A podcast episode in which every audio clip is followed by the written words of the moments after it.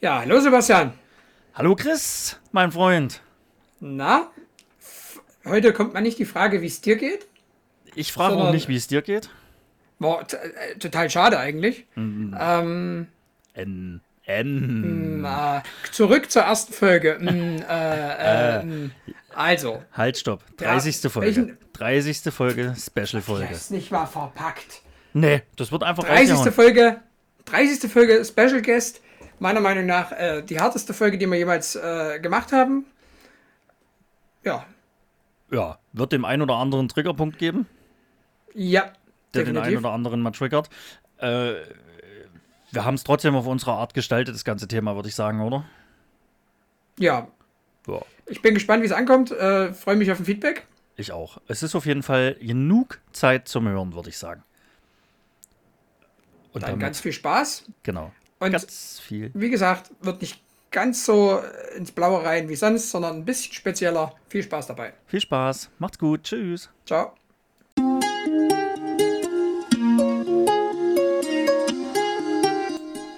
Ihr habt Bock auf geballte Ahnungslosigkeit? Dann seid ihr hier genau richtig bei der Haltestelle Dauerberg. Wir wünschen euch ganz viel Spaß. Juhu!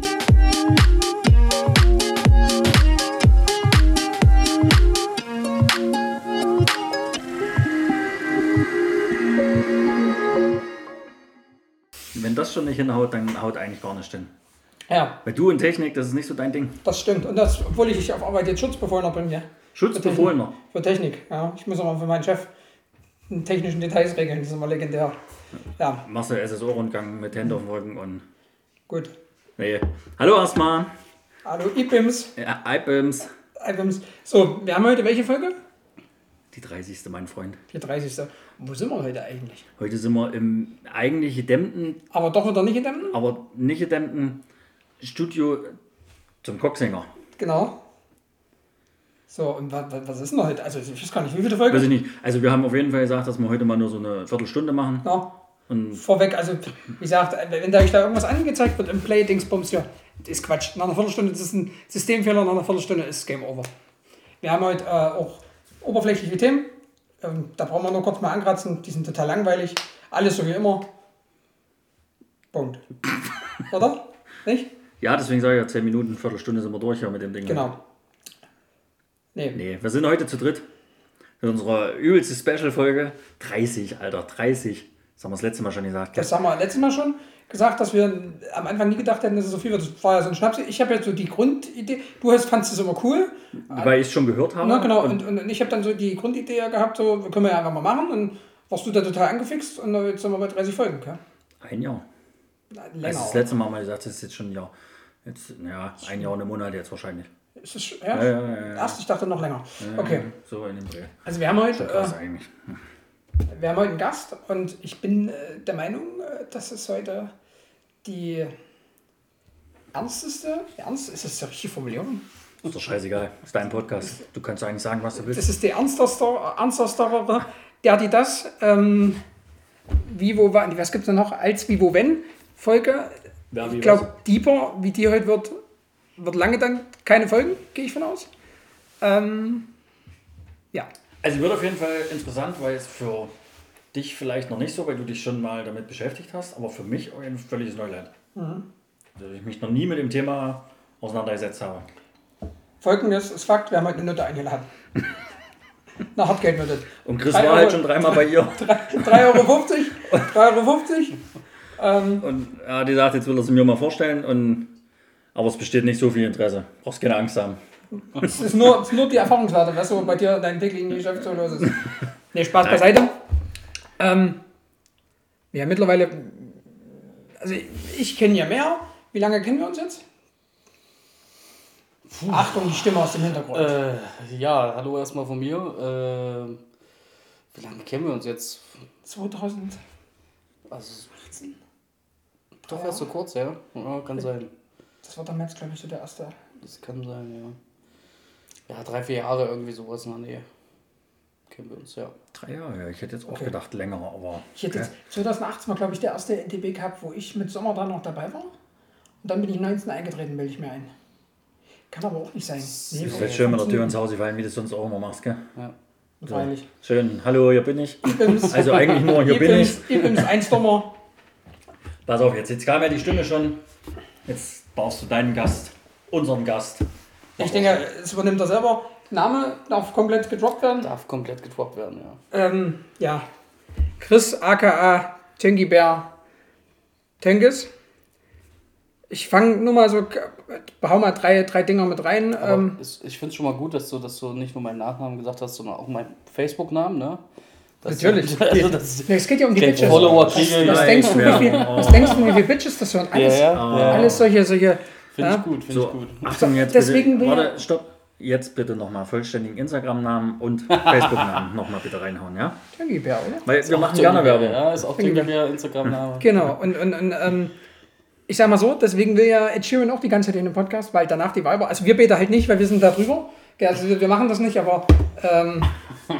Ihr habt nichts mit Kubis quasi. Genau, aber... Das hat auch nicht mit dem Alter und nicht mit dem Aussehen zu tun. Richtig. Und nicht mit den Klamotten, wie wir vorhin geklärt haben. Ja, ich sag mal so hoch wie der BMI jetzt gerade in meiner Wohnung ist, war er noch nie. Behaupte ich jetzt mal so ganz kurz nebenbei. 3 Schlachtmutter. Fanclub. Fanclub, Schiedsrichter. Suff. Das sind eigentlich so, worauf ich dich kenne. Ist das jetzt der kleinste gemeinsame Nenner bei uns, oder? Eventuell vielleicht. Nee. Also, jetzt darfst du dich gerne nochmal selber vorstellen. Woher wir uns kennen? Genau, da hast du ja eigentlich schon richtig gesagt, ne? Wir kennen uns durch einen Dortmunder Fanclub, die Nothüringer Borussen, wo du ja nun auch schon seit 3 Jahren jetzt, oder 2 Jahren, mit davor schon bist. Genau. Und darüber haben wir uns kennengelernt und daraus ist eigentlich eine relativ gute Freundschaft, hat sich da entwickelt. Mit Höhen und Tiefen. Ja. Wie das eben so ist in Freundschaften. Wie in einer schlechten Ehe? Wie in einer schlechten Ehe, ja. Nur ohne GV. Ja. Also wie in einer schlechten Ehe. Ja. Genau, ja. Also ich bin, wie Chris das schon gesagt hat, mein Name ist Chris Dönges. Ich bin 30 Jahre alt, also passend zur 30. Folge, dass ich dieses Jahr auch 30 geworden bin. Ne? Das ist ja wirklich sehr passend, ja. Das habt ihr wirklich super abgestimmt. In wochenlanger Vorplanung wahrscheinlich. Ja. Monatelang, okay. Monate. Gut. Genau, und ich wurde heute hier eingeladen. Ich komme aus Mühlhausen, dem schönen Mühlhausen mit dem tollen Pflaumus. Darüber kennt man uns wahrscheinlich am besten. Nur daher. Und wir haben Europas größte Kirmes. Muss man auch dazu sagen. Die halt jetzt zum zweiten Mal. Die jetzt nicht mehr ist, aber vielleicht wird es auch nie wieder sein, weiß ich nicht. Aber genau, darüber kennt man Mühlhausen, denke ich so.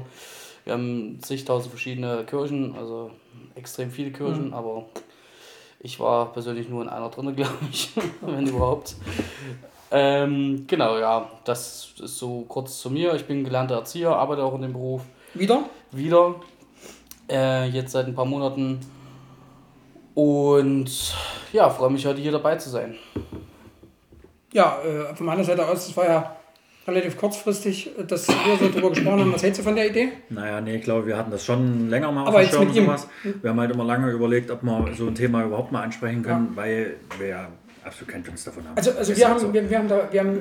Also es ging schon länger. Man muss jetzt die Zuhörer jetzt, glaube ich, noch kurz abholen. Was sind aus deiner Sicht so die Themen, wo du sagst, da lohnt es sich drüber zu reden? Das ist so ein Punkt, warum du sagst, du bist halt hier. Hast du ja eine Einladung herzlichst gerne angenommen, abgesehen vom Essen? Ja, also soweit ich weiß, stand in der Einladung, dass es über meinen extrem attraktiven Körper gehen soll, wie ich das geschafft habe, aber... Und wie lange Haare? Genau, richtig. Mein volles Haar, dass ich ein paar Pflegetipps geben kann für Haare und so. Ich sehe auf jeden Fall schon das Titelbild zu der Folge. Da müssen wir auf jeden Fall noch ein Foto machen. Das ist brutal, also wie du das ist wirklich Wahnsinn. Da haben wir alle. Ja. Also. Da haben wir alle. Also. Nachholbedarf, oder? Ich muss jetzt auch kurz, da kommen wir später nochmal zu. Aber das war ja so dein Höhepunkt. Du hast ja auch einen Beauty-Channel. Was auch? Einen Beauty-Channel hast du ja. Beauty-Channel, ja. Und da muss man ja echt sagen. Wie heißt der? Die weiche Seite von Tönki, oder? Der weiche Bär, glaube ich. Und, der Kuschelbär. Der Punkt ist ja der, du hast ja deinen absoluten Hype bekommen, als kein Geringerer, als der einzig wahre. Thomas Lux. Ach, da springt deinen Kanal geliked hat und deine Beauty-Tipps annimmt. Und seitdem jetzt auch solche Glitzer-Shirts trägt. Ja, da bin ich auch sehr froh drüber, dass ich, dass ich ihn erreichen konnte mit meinen Tipps. Aber Unterschied ist halt, du hast halt die Glitzer-Shirts von Smog an und er von Philipp Plein, ne? Ich kenne keine von beiden, aber ja. Nein, also eingeladen wurde ich hier heute, um das mal wieder, also zumindest... Ganz kurz, das war gerade alles Bullshit. Nochmal so vorweg. Außer mit Thomas Lux und Philipp Plein. Das war Real Talk. Genau, also es ist immer ein bisschen humorvoll in die ernste Geschichte hier eingestiegen, aber das gehört letztendlich auch dazu. Und zwar soll es heute um das Thema Depression gehen. Da wurde ich eingeladen, um ein wenig darüber zu berichten oder auch Fragen zu beantworten. Was ich sehr, sehr gut finde, ich habe es den beiden auch schon gesagt, dass ich das sehr gut finde. Ich wurde heute eingeladen, zum Thema Depression oder über das Thema Depression zu reden, da vielleicht ein paar Fragen zu beantworten. Was ich persönlich sehr, sehr gut finde, das habe ich beiden auch schon gesagt, weil das ist eine Thematik, die jetzt gerade, ich darf das Wort eigentlich nicht sagen, aber gerade in den letzten 2 Jahren unter diesen Bedingungen dieser Krankheit, jetzt habe ich das Wort Pandemie. Gut, habe ich das C-Wort zumindest nicht gesagt, das Böse. Gut, es kann noch gefallen sein dürfen, kann aber mehr oder weniger. Genau. Aber gerade jetzt hat man wirklich nochmal gemerkt, wie intensiv das oder wie krass das Thema gerade bei uns in Deutschland oder auch weltweit ist. Daher finde ich es sehr, sehr gut und sehr, sehr mutig, dass man sich daran traut, auch in einem Podcast mal drüber zu reden. Ich fand es auch sehr gut im vergangenen Jahr oder in diesem Jahr, ich glaube in diesem Jahr war das, haben tatsächlich einige Prominente sich auch hingehend auch geoutet. Ne? Kurt Krömer kann ich mich entsinnen, dass der sich da geoutet hatte, dass der mit Depressionen zu tun hatte. Lange Jahre sogar, also viele Jahre. Der andere Kollege hier, Sträter, wer auch mal. Genau, Thorsten Sträter hat das auch gemacht. Und jetzt neulich, aber eher unfreiwillig, weil er zu Gast bei Thorsten Sträter war das, wie heißt das, auch so ein Comedian. Ich komme jetzt nicht auf den Namen, aber der hat sich dann auch mehr oder weniger freiwillig geoutet. Also er so, der Thorsten Sträter hat dann zu ihm gesagt, du hast ja auch mit Depressionen zu tun. Hast du es gesagt? Ja, die Zeit ist jetzt leider abgelaufen, wir müssen leider aufhören mit dem Podcast. Nee, jetzt weiter? Nee, er hat ihn da quasi auch angesprochen, hat gesagt, ja, du hast ja auch mir im Vorfeld gesagt, dass du mit Depressionen zu tun hattest. Und dann hat er kurz innegehalten, hat gesagt, ich weiß jetzt gar nicht, ob das jetzt veröffentlicht werden darf und so. Aber naja, gut, er ist ja Comedian, er hat es dann mit einem lockeren Witz überspielt, gell? Und dann war es halt raus, dass er eben auch an Depressionen gelitten hat oder noch leidet. Genau, und das ist halt echt ein wichtiges Thema, wie ich finde. Deswegen, wie gesagt, schon im Vorfeld und auch jetzt nochmal riesen Respekt, dass ihr euch daran traut. Also da glaube ich auch nochmal so für alle, nochmal zu sagen, wir haben absolut keine Ahnung von dem Thema. So für die Zuhörer alle nochmal, wenn da irgendwelche Fragen kommen oder die von uns vielleicht blöd rüberkommen oder sonstiges, verzeiht es uns allen, verzeiht es Tönki, wenn er auf manchen Fragen vielleicht auch nicht antworten will oder wenn wir es überspringen oder sonst irgendwas.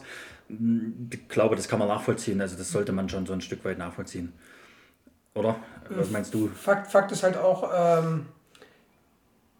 dass die Fragen vielleicht dann für den einen oder anderen Zuhörer, der vielleicht auch unter Depressionen leidet, jemanden kennt, der unter Depressionen leidet, gelitten hat, wie auch immer, vielleicht teilweise respektlos rüberkommen oder dumm. Mhm. Das ist nicht so gemeint, das weiß Tönki, glaube ich, auch. Und ich glaube, deswegen ist es auch mit Tönki machbar, weil Tönki das Ganze jetzt nichtsdestotrotz mit Humor nimmt. Ja, und das soll auf jeden Fall nicht hier irgendwie, dass ihr das neue Jahr startet mit irgendwie Negativgedanken, sondern eher mit einfach anhören und die Message mitnehmen. Das ist, glaube ich, das Wichtigste. Ja, und ich glaube, es ist auch wichtig, dass wir zwischendurch mal lachen und einen blöden Spruch auch mal mit reinhauen.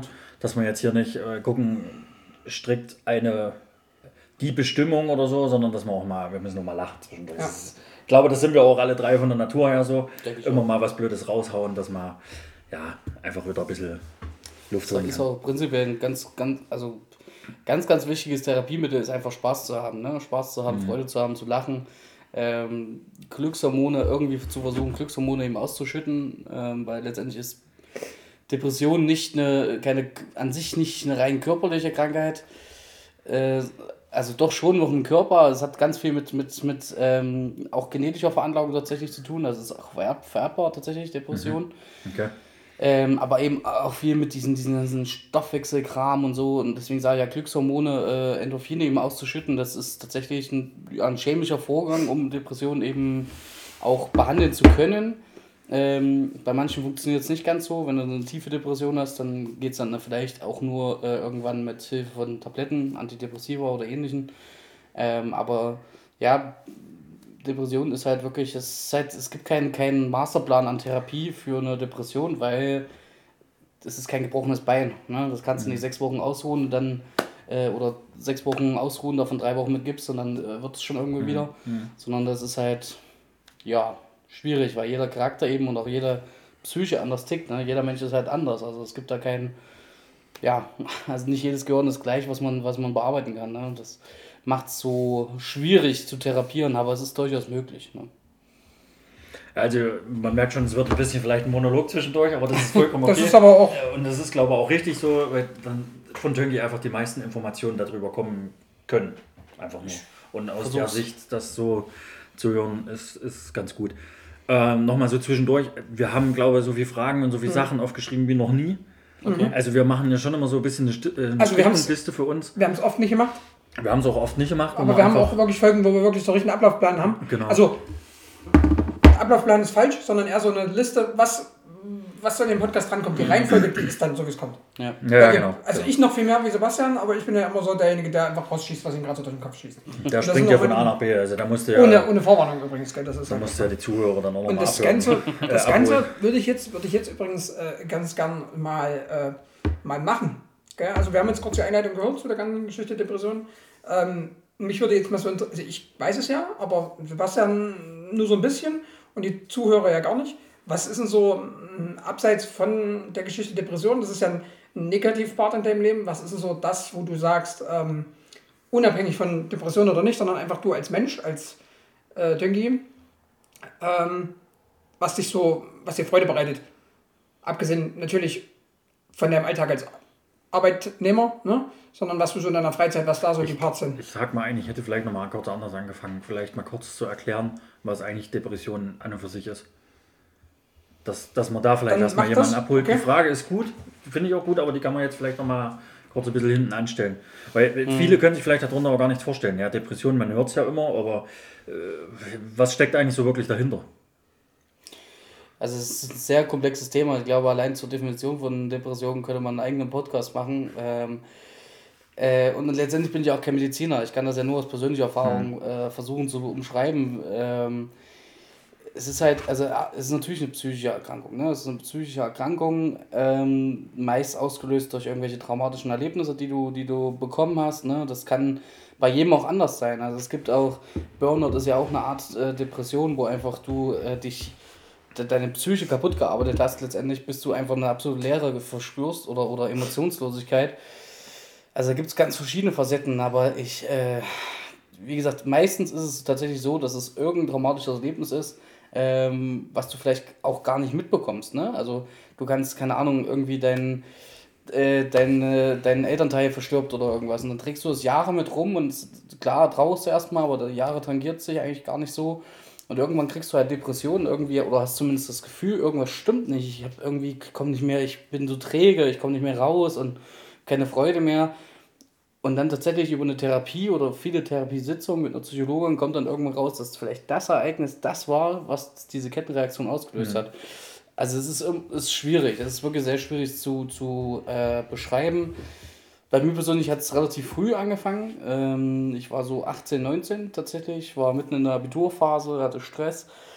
Stand kurz davor, auch einen Ortswechsel zu machen. Also also bei mir ist das erste Mal das ausgelöst worden tatsächlich durch eine bescheidene Kindheit. Ne? Ich hatte eine bescheidene Kindheit. Keine so alltagstaugliche Mutter, sagen wir mal. Die hat viel mit Alkohol zu tun gehabt und in Kombination mit Alkohol dann auch Gewalt ausgeübt gegen mich und das war so, es war ganz schwierig, sag ich mal, für mich persönlich. Ich war aber immer so, wie soll ich sagen, ich habe eine Schwester bekommen, da war ich 12. Ne? Und meine Mutter in ihrer Verfassung, wie sie war, ich will nicht mal sagen, dass es vielleicht so bewusst gemacht hat, vielleicht war es auch so vielleicht war irgendwas mit ihr, ne? Vielleicht hat sie auch psychische Probleme gehabt oder so. Aber mit, sag ich mal, 10, 11, 12 oder so, als Kind kommst du da einfach nicht dahinter. Ne? Du denkst ja gar nicht an sowas. Aber auf jeden Fall in ihrer Verfassung konnte sie sich halt nicht um eine Schwester kümmern. Das war einfach nicht tragbar.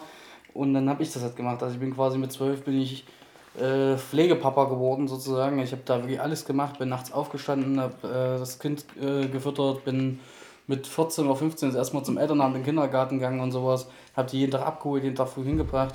Meine schulische Leistung ist eine Vollkatastrophe gewesen. Ich war kurz vorm Rausschmiss, sag ich mal, weil ich überhaupt keine Zeit mehr und keine Motivation mehr hatte, mir irgendwie was auf die Schule vorzubereiten.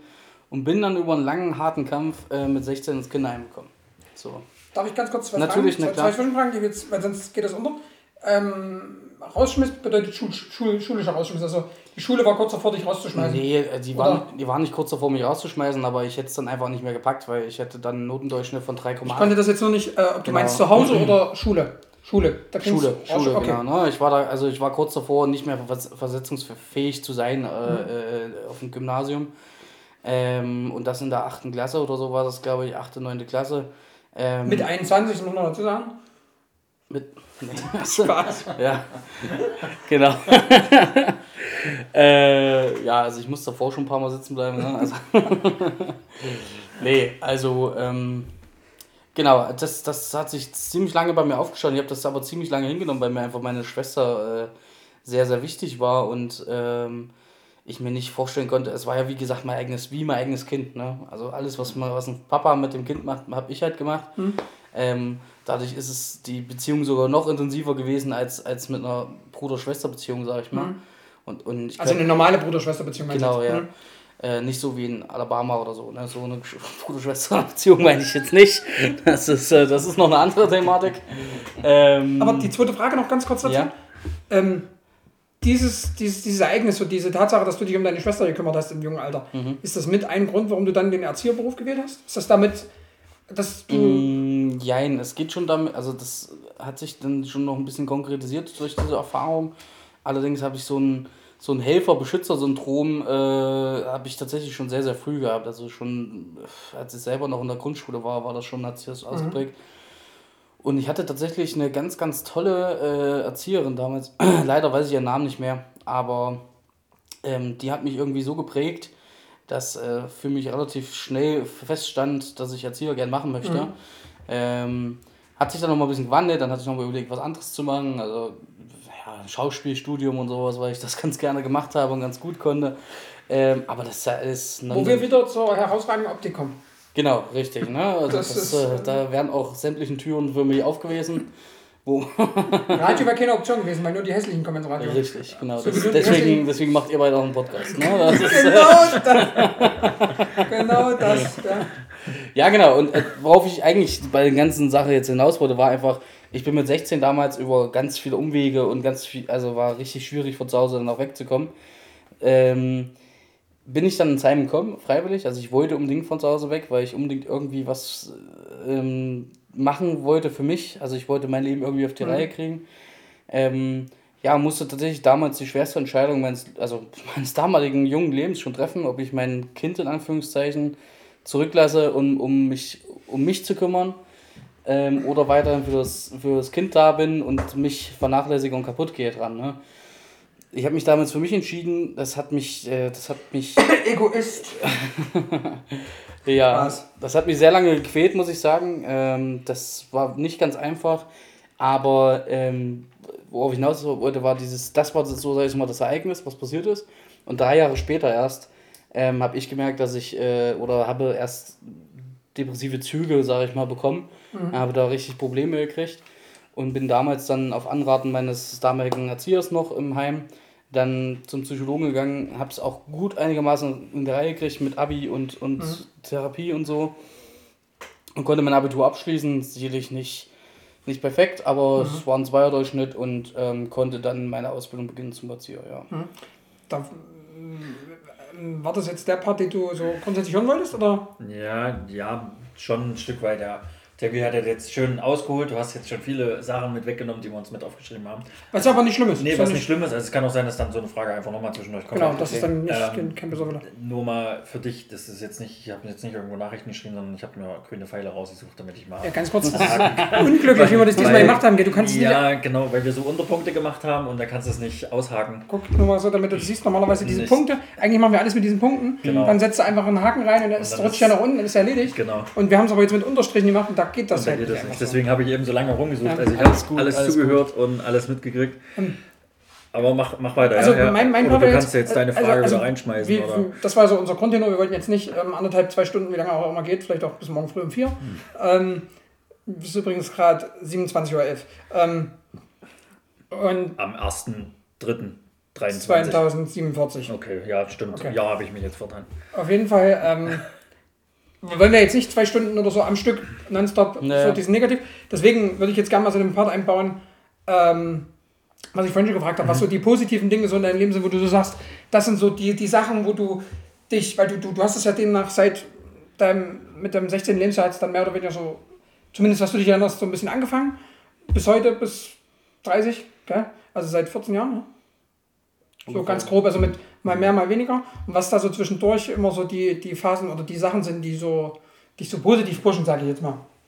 Oder waren. Vielleicht sind es ja auch Sachen, die du heute nicht mehr betreibst, wie zum Beispiel Pornostar oder so. Nee, Pornostar war ich tatsächlich leider noch nie. Also er ist für Anfragen offen. Ja. Also das leider, wenn wir das jetzt betonen könnten, würde man das gerne machen. Aber. Unter welchem Motto für übergewichtige Schlupper war schon mal, aber ja, Spaß beiseite. Genau. Nein, tatsächlich muss ich sagen, war bei mir schon immer ausgeprägt ein Rieseninteresse am Fußball. Also das war schon immer so. Also zumindest sage ich mal so in der Teenie-Zeit. Davor hatte ich eigentlich überhaupt keinen Bock auf Fußball. Habe zwar immer mal gespielt so, auf dem Bolzer. Aber ich kannte halt keine Fußballer oder irgendwas. Wodurch kam das Interesse am Fußball? Eigentlich mit dem Heimeintritt dann so. Das hat sich dann irgendwie so ergeben. Man hat natürlich auch was gesucht. Also es war eine Dorfschule letztendlich auch, ne? Hat einen Dorffußballverein gehabt in unserem Dorf. Also ich habe im Nachbardorf quasi gewohnt. Und du warst der mit den buntesten Schuhen? Genau, nein. Früher schon, tatsächlich, ja wirklich. Ich hatte ja immer versucht, irgendwie grelle Schuhe oder irgendwas anzuziehen. Das war richtig dumm. Der mit der meisten Technik. Ja. Aber ja, tatsächlich war ich schon immer ein begabter Techniker. Läuferisch war es immer ein bisschen schwierig, aber... Wie bei Chris und bei mir. Also, wobei bei Chris auch die Technik nicht da ist. Nee. Also ganz kurz, das muss ich kurz dazwischenfügen. Ich bin definitiv der untalentierteste von uns dreien als Fußballer. Da bin ich auch ganz offen und ehrlich. Würde schon kurz einwerfen. Achso, ich dachte, da kommt noch ein Aber oder so. Dafür glaube ich, dass ich das, was die Kopfgeschichte Fußball angeht, da doch relativ fit bin für die Verhältnisse. Ja, ich muss dich schon oft abholen, aber... Es ist dann immer so, wenn er mit Libero spielt, man weiß ja nicht, mit Vierer kennt. Ja, na, muss er mich immer abholen, weil er war zu Libero. Ja, das war ich auch. Ich war immer übergewichtig, ich musste immer hinten drin stehen. Das will ich heute auch von meinen Jungs. Ich will immer schön modern Viererkette verschieben. Ja, lass hinten reinstellen. Hinten rein. Den langen, dicken, stell mal hinten rein. Ja, weißt du. Das ist so gut. Schön. Zurück zum Ursprung. Ja, zurück zum Ursprung. Tatsächlich habe ich als Libero angefangen. Also, okay. Um da jetzt nochmal die Pointe draufzusetzen. Ja, okay. Das war irgendwie so. Ne? Du wolltest dich ja integrieren irgendwo und hast da irgendwie was gesucht, wo du was machen kannst. Und zu Hause durfte ich nie einen Verein, weil meine Mutter das nicht bezahlen wollte. Und dann hat sich das aber da ergeben. Beim Heim wird sowas dann einfach beim Jugendamt beantragt und die zahlen das dann und so, das ist alles relativ unproblematisch. Also ist eigentlich deine Mutter dran schuld, dass du heute nicht in der 5. Liga bei Rot-Weiß Erfurt spielst? So kann man sagen, ja. Der war als Mühlhausen, geht man da nach Erfurt? Tatsächlich, der Trainer von Erfurt ist ein guter Bekannter von mir. Von daher wäre die Tür da schon halb offen gewesen. So. Wer haben ihn inventet? Der Rost. Ne? Ach, das hast du mir schon mal erzählt. Ja. Aber übrigens... Den habe ich im Fitti letztens gesehen. Der war übelst arrogant. Da dachte ich wieder, typisch rot-weiß. Aber guckt das mal, wo ihr seid. Ich kann dir aber sagen, privat wirklich ein ganz, ganz feiner Kerl. Okay. Wirklich. Also, aber wenn man gerade bei Arroganz, dann muss ich noch einen einwerfen, den ich letztes Mal mit Tengibär geklärt habe, den der auch kennt. Der heißt mit Vornamen Jens. Ach ja. Nee, der ist doch dort beschäftigt, oder? Nee, tatsächlich nicht. Keine Ahnung, wo der aber ist. Er kennt ihn. Mhm. Ich kenne ihn, ja. Naja, so war das dann halt. Fußball war halt irgendwie dann irgendwie so der Zeitvertreib für mich. Ne? Ich habe alles dann, ich war total Fußball vernarrt. Also ich habe mit 16 schon bei Männern mit trainiert, weil ich unbedingt mehr als zweimal die Woche Fußball trainieren wollte und so. Und habe da immer Gas gegeben und war ein sehr, sehr leidenschaftlicher Fußballer. War auch tatsächlich schon immer so eine Art Mentalitätsmonster auf dem Platz. Heute spricht man ja oft mal von so Mentalitätsfragen in der Bundesliga. Ich war immer so ein sehr lautstarker Spieler auf dem Platz. Ich dachte, du warst so eine Lichtgestalt. Ja, auch.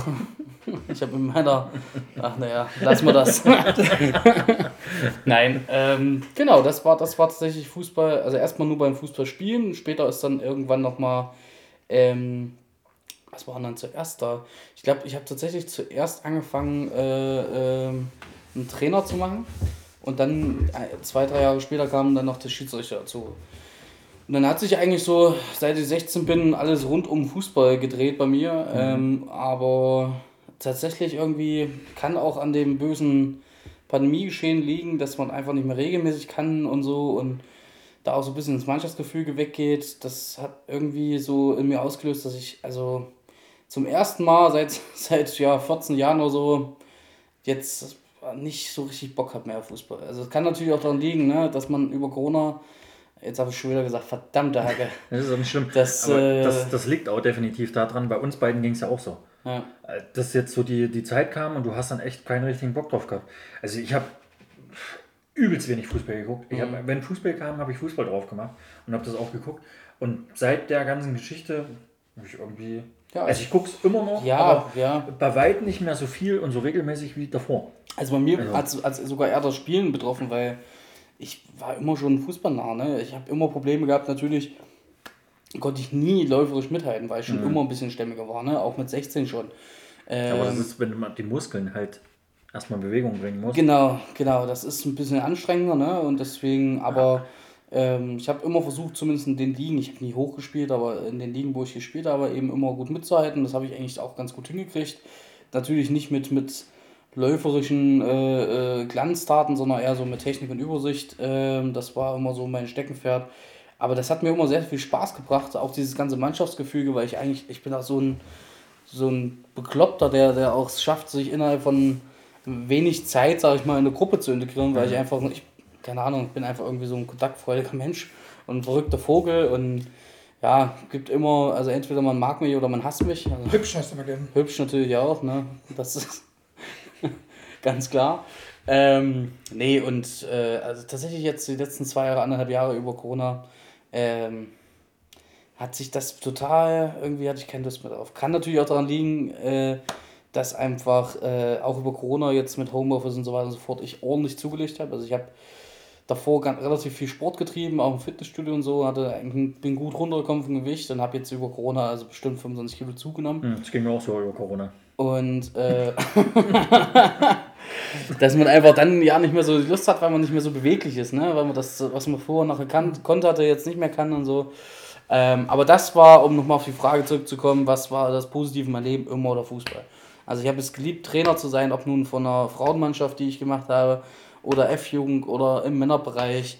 Egal, was ich da gemacht habe, ich habe mir das gut überlegt vorher immer, weil es muss auch, finde ich, passen, weil du hängst ja extrem viel Zeit dran. Aber ich habe das immer sehr, sehr gerne gemacht. Ich habe immer eigentlich Erfolge gesehen, auch, also nicht, ich habe jetzt nie riesen Trophäen gewonnen oder Stadtmeisterschaft oder was weiß ich, irgendwas, gell. Aber immer eine Entwicklung in der Truppe gesehen und das nicht nur fußballerisch, sondern auch menschlich in der Truppe. Und das hat mir einfach sehr viel Spaß gemacht. Und auch das Schiedsrichter-Dasein ist eigentlich ganz cool. Also für mich war das Highlight, ich habe 3 Jahre in Folge den kleinen Preußen Cup, sagt euch Preußen Cup was? Ja, auf jeden Fall was mit Preußen und Salzer, genau, ja, die machen einmal im Jahr so ein riesen Hallenturnier, was eines der größten Hallenturniere in Thüringen ist. Ist übrigens heute tatsächlich, aber halt in der Light-Version mit 4 Mannschaften ohne Zuschauer. Mhm. Muss man sich, also hätte ich zum Beispiel nicht gemacht, aber gut, aber da ist immer richtig viel los in der Salzerhalle, die ist jetzt auch umgebaut worden wegen, wie heißen die Frauen? Handballerinnen. Ja, THC. Genau, THC, die haben halt, da spielen ja da und das wäre richtig cool gewesen oder war auch mal richtig cool. Und der kleine Preußen Cup, da kommen dann immer so 500 bis 700 Zuschauer, aber da zu pfeifen, vor so einer Kulisse für eine Kreisklasse oder Schiri, ne, war für mich also eine Riesenehre und hat richtig viel Spaß gemacht. Es war immer hitzig und es war immer eine gute Stimmung, aber auch so... Selbst ich pfeife für den Bekannten immer mal seine F-Jugend, ne, damit die so ein bisschen reinkommen in Regeln und so weiter und so fort, weil ja da keine Schiedsrichter angesetzt werden. Selbst das macht mir Spaß, ne, weil du siehst bei den kleinen Kids, dass die einfach noch richtig Bock haben, ne, und ja, es ist nicht immer ein dankbarer Job, Schiedsrichter. Ich denke, das ist allen klar, auch gerade euch. Ich meine, ihr seid Trainer, ihr habt sicherlich auch nicht immer positive Erfahrungen mit dem Schiedsrichter gemacht. Nicht zwingend. Postenweise. Ja. Kennst du? Aber, nee. Also, ich glaube, ich kenne Thomas Geburt, ich kenne nicht. Der pfeift jetzt hier, glaube ich, aber der pfeift Landesklasse oder Verbandsliga oder irgendwas. Dann taucht er bei uns nicht auf. Ja, aber ansonsten, wie gesagt, Fußball war immer mein Leben, das war immer mein Kanal, um irgendwie abzuschalten, um irgendwie, auch wenn es noch so beschissen lief, da irgendwie eine Konstante zu haben, sag ich mal. Aber dann könnte ich jetzt nochmal rein, kannst du da, also mir geht's ja so, wenn ich auf dem Fußballplatz bin oder auch gespielt habe oder jetzt auch als Trainer, dann kann ich mich voll auf diese Situation konzentrieren. Also dann ist auch alles rundrum, ist mir dann auch egal. Dann geht's wirklich um den Sport. War das dann bei dir auch so oder war dann trotzdem im Hintergrund immer die Geschichte Depressionen? Oder konntest du dich wirklich voll drauf einlassen? Jein. Also ich konnte mich schon drauf einlassen, aber für mich war eher der Kampf, das ist ja immer das Ding, dass, also man sagt ja immer bei Personen, die sich umbringen, ne? Da sagt man im Nachgang immer so, hätte ich bei dem nie gedacht, gell? Hätte ich nie gedacht. Es wurde jetzt auch gerade spekuliert, dass der Comedian, wie heißt der jetzt? Genau, dass der sich wahrscheinlich umgebracht haben soll. So. Und den hat man vor kurzem noch hier in der Amazon-Serie da gesehen. Ja. Hätte ja auch nie gedacht, ne? Und das ist halt das. Weil man sich verstellt. Man spielt den ganzen Tag einfach eine Rolle, ne? Man verstellt sich den ganzen Tag, um einfach nicht die Schwäche oder was man denkt, was Schwäche ist, nach außen zu tragen, keiner soll irgendwie wissen, dass irgendwas nicht stimmt mit einem, ne? Dass man zu Hause entweder sitzt und ja, es gibt ja verschiedene Arten, da irgendwie das zu kanalisieren, ob nun Selbstverletzungen oder Chaos in der Wohnung aber da können wir ja dann später drauf zurückkommen. Das war das Anstrengende, dass man zwar hingegangen ist, man wollte Spaß haben, obwohl man gar nicht mehr die Emotion dafür hat, Spaß zu haben. Ne? Also man ist dann wie so, man nimmt das nicht mehr auf. Für den Moment ist es cool und ich bin ja auch einer, der große Fresse hat, ein paar lustige Sprüche raushaut, das habe ich auch da gemacht. Ne? Aber das war alles nur irgendwie, du warst dann, als wenn du eine Maske aufgesetzt hast einfach. Ne? Und dann gehst du nach Hause, setzt die Maske auf, gehst in deine Bude, die aussieht wie Sau, weil du nicht mehr die Kraft hast und nicht mehr die Motivation hast, irgendwie was zu machen und vegetierst da eigentlich vor dich hin. Ne? Das war das Anstrengende tatsächlich. Also man versucht sich da einfach nur krampfhaft zu verstecken.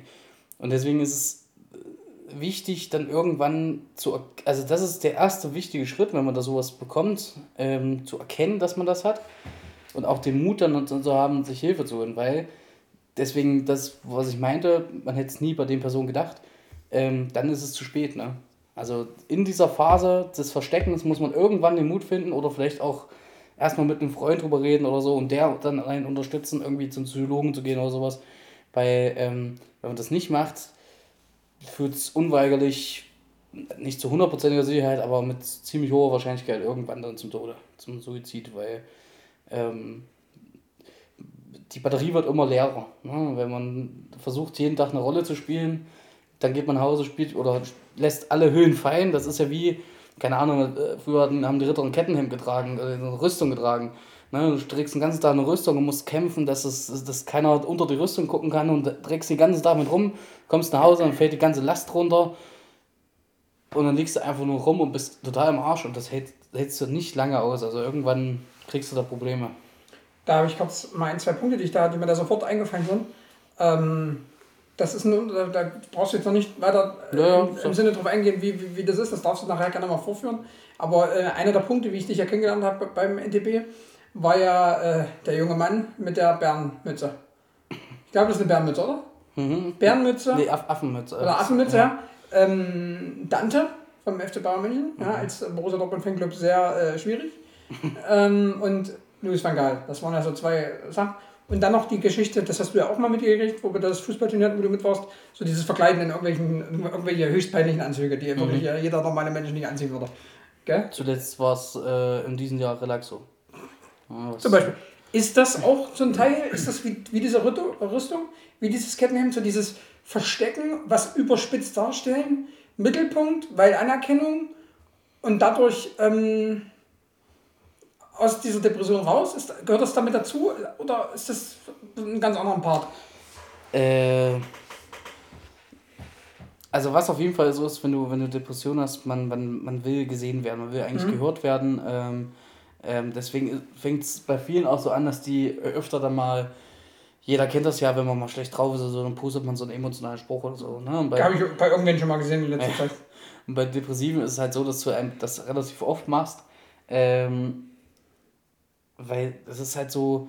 Du traust dich nicht drüber zu reden, hoffst aber die ganze Zeit, dass dir jemand hilft, was ja eigentlich absurd ist, ne? Weil wenn du mit jemandem drüber redest, also es sei denn, du hängst da jeden Tag mit irgendeiner Person rum, die dich sehr, sehr gut kennt und dann irgendwie durch irgendein Signal mal das aufnimmt, aber ansonsten hast du ja keine Chance eigentlich, dass irgendwer von außen kommt und sagt, hier, sag mal, kann sein, dass irgendwas mit dir ist, weil du, wie gesagt, den ganzen Tag in dieser Rolle bist, und du ganz schwer von dieser Rolle loslassen kannst, gerade wenn du in der Öffentlichkeit bist. Und ja, klar, ne, also das ist natürlich auch, das kann bei manchen so sein. Bei mir ist es nicht so, weil ich, also sicherlich ist irgendwas Psychisches bei mir, wahrscheinlich aufgrund dessen, dass ich meine Familie relativ früh verloren habe und so, und dass ich eben, ich habe auch Beziehungsprobleme bis heute, ne, also ich habe immer wieder Probleme, langfristige, innige Bindungen, egal ob zu Freunden oder zu einer Frau, aufrechtzuerhalten, weil das kommt mir so surreal vor, weil ich so eine tiefe innige Bindung zu niemandem hatte. Meine Mutter war nicht und mein Vater war eh schon lange weg. Mhm. Und das habe ich bis heute noch. Es ist besser geworden, aber das hat mir, also ich habe nie eine Beziehung über ein halbes Jahr geführt mit einer Frau, weil ich habe die immer von mir weggestoßen irgendwann, wenn es ernster wurde. Wenn das Thema Familie, also mit in die Familie reingehen und so, wenn das kam, dann habe ich sie immer weggestoßen und dann, ne, und die bildliche Vorstellung ist gerade... Die bildliche Vorstellung nicht so, aber nein, ich habe es dann emotional, es war immer dasselbe Muster, ich habe dann irgendwann, wenn es ernster wurde, habe ich einen Streit provoziert, ich habe immer wieder auf irgendeine Schwachstelle rumgerieben, so lange, bis es so aufgezogen hat, dass man die Beziehung beendet hat.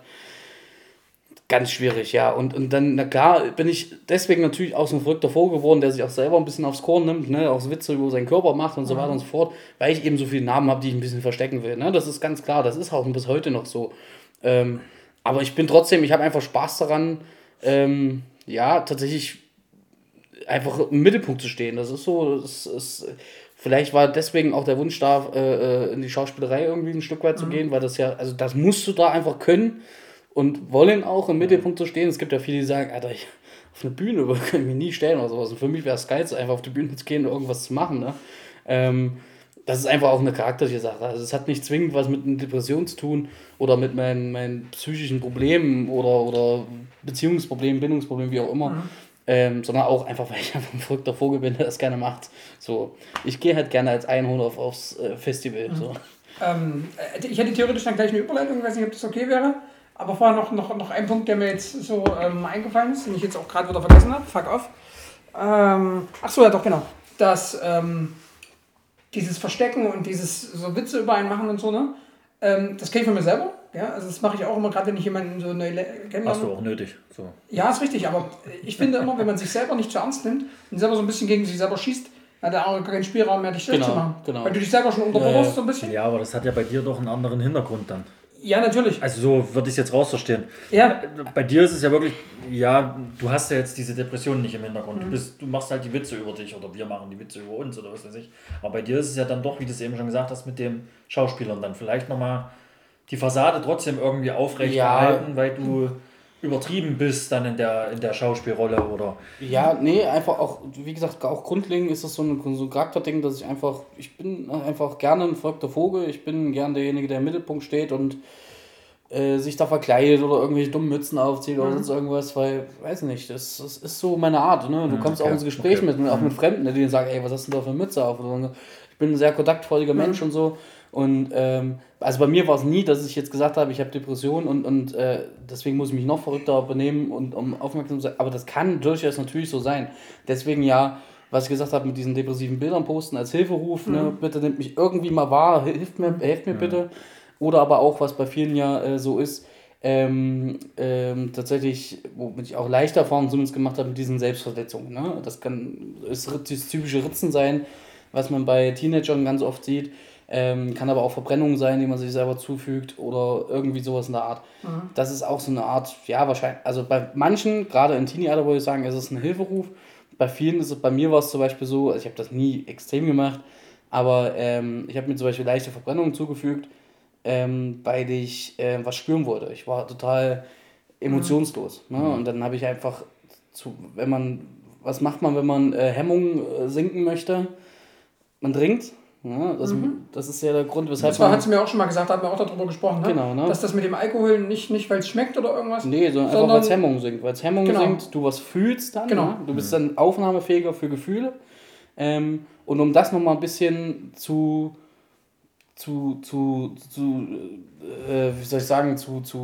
dramatisieren oder noch ein bisschen hochzufahren, eben dieses Verbrennen... damit ich einfach merke, ich bin noch da. Ne? Irgendwas in mir fühlt noch was. Ne? So dieses, das kann man sich nicht vorstellen. Also ich habe zum Beispiel, ich habe nach meinem Auszug von zu Hause, habe ich gefühlt ein Jahr lang fast jede Nacht geweint. Mhm. Ne? Weil mir das Herz gebrochen hat, dass ich mich gegen meine Schwester entschieden hatte. Mhm. Und dann irgendwann hat es aufgehört und ich konnte bestimmt 10 Jahre lang nicht mehr weinen. Mhm. Nicht eine Träne. Und das, ich meine, jeder kennt das ja, wenn man so richtig, richtig im Arsch ist, ne? Mhm. Und man kann da anfangen zu weinen, das ist dann so, oh, das Ventil, ne? Das Ventil ist, ne? Und so. Und wenn du das 10 Jahre lang nicht eine Träne hast, das staut sich so in dir auf, das kannst du dir gar nicht vorstellen, ne? Und wenn man dann eben Alkohol trinkt, die Verbrennung und so weiter und guckt vielleicht noch, bei mir war es dann immer so, ich habe da irgendwelche... Also ich habe wahrscheinlich sämtliche Dramen auf jeder Streaming-Plattform mir angeguckt, die irgendwie traurig war, die, keine Ahnung, emotional war, um einfach dann auch mal weinen zu können. Ne? Also man ist dann so süchtig nach nicht nach dem Alkohol oder nach den Verbrennungen oder so, sondern einfach nach diesen Emotionen. Ist man so, man versucht das irgendwie zu provozieren, diese Emotionen. Und ja, wie gesagt, deswegen sage ich ja, das ist so komplex, das kann bei jedem anders sein, aber meistens ist es so. Man will Aufmerksamkeit, man will gehört werden, man möchte Hilfe haben, traut sich aber niemanden anzusprechen. Mhm. Ja, wenn es einen, so fängt es eigentlich erstmal an, ne? Man ritzt sich, man tut sich weh, man weiß jetzt nicht was, gibt da verschiedene Möglichkeiten. Und wenn das auch noch nicht hilft oder wenn das nur bedingt hilft und man kommt nicht weiter, dann kann es dann letztendlich auch zum Suizid kommen, ja. War bei dir der Gedanke mal? Ich kenne ja so ein bisschen das Thema, aber ja. So für... Also es war, mit 18, 19, als das angefangen hat, nicht. Da konnte ich mir auch selber nicht erklären, was Phase ist, weil ich habe zum Beispiel, permanent verschlafen in der Schule, weil ich einfach nachts nicht schlafen konnte. Ich wusste aber nicht warum. Ich habe... Ja, und also ich habe mit dem Thema Depression damals überhaupt nicht den Mut gehabt und wäre auch nicht drauf gekommen, dass ich depressiv bin oder so, ne? Da war das noch nicht so. Irgendwann im Laufe der Jahre so, also es kam immer mal wieder, man muss auch dazu sagen, ich höre immer so viel aus, aber man muss auch dazu sagen, Depression ist jetzt nichts, wo du, das wird dich begleiten dein Leben lang, ne? Also es ist keine Krankheit, die dann nur heilen kann, ne? Du trägst das, du hast das immer in dir, ne? Das ist wie so ein, weiß ich nicht, Tumor oder so eine böse, ist ja nicht böse, aber so eine dunkle Seele in dir, die, wenn was Schlechtes auf dich eintrifft und du es nicht ordentlich verarbeitest, eben wächst die und nimmt Besitz von dir, sag ich mal. Und wenn du aber lernst, dieses Negative einfach anders aufzunehmen und nicht so an dich ranzulassen, beziehungsweise manchmal musst du es sogar mehr an dich ranlassen, um das fühlen zu können, ne, das ist immer schwierig, dann wächst die halt nicht, ne? Also du wirst es nicht los. Und irgendwann war das dann so mit, wie alt werde ich da gewesen sein, 22, 23 oder sowas. Keine Ahnung. Es war auch wieder, es lief alles nicht so und frisch eine Trennung gehabt mit einer Frau und was ich dann total bereut hatte, weil, wie gesagt, ich dann wieder das provoziert habe und das war dann Schluss und ich habe es dann mega bereut und sie wollte aber dann nicht mehr. Dann noch so ein paar andere Sachen, die einfach nicht gut liefen bei mir und dann, es hat sich so viel aufgestaut in mir und ich habe einfach nicht auf mich geachtet, sag ich mal, dass ich dann wieder in so einen Tunnel gefallen bin, sage ich mal, oder in einen Tunnel gefallen bin vor allem, in einen Brunnen gefallen bin, sage ich mal, so einen dunklen Brunnen. Aus dem ich nicht mehr rauskam dann, weil ich dann nicht drauf geachtet habe und dann, als wenn du unten drin bist im Brunnen, dann hast du halt verloren.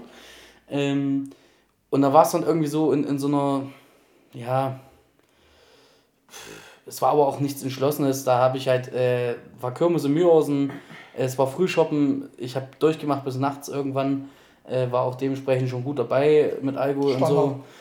Ja, und dann bin ich halt zur Apotheke, weil ich auch sagen muss, dass ich es sehr verwerflich finde, dass man überhaupt Notfallapotheken, also dass die nicht irgendwie, also dass die es einfach so rausgeben, weil ich war natürlich stark alkoholisiert und ich habe mir halt Schlaftabletten geholt. Mhm. So. Ja, und hab dann noch so einen kleinen Abschiedsgruß in Richtung meines Kumpels geschrieben. Sehr dramatisch, ne, dass ich eben nicht mehr will und so und ich kann es einfach nicht mehr und es tut mir leid, ihr sollt bitte nicht sauer auf mich sein und irgendwie so ein Schnulli. Und hab mir halt ein paar Schlaftabletten reingezogen, ne, und hab mich dann eben irgendwo im Mühlhausen da hingelegt und wollte, dass es vorbei ist, ne. Hab zum Glück nicht so viele genommen und auch nicht so, also ich hab mich damit ja nicht beschäftigt. Wahrscheinlich war es aber auch kein ernst gemeinter Selbstmordversuch, sondern wirklich tatsächlich wieder, was ich eben schon betont hatte, so ein Hilfeschrei. Ne? Mhm. Ich wollte einfach...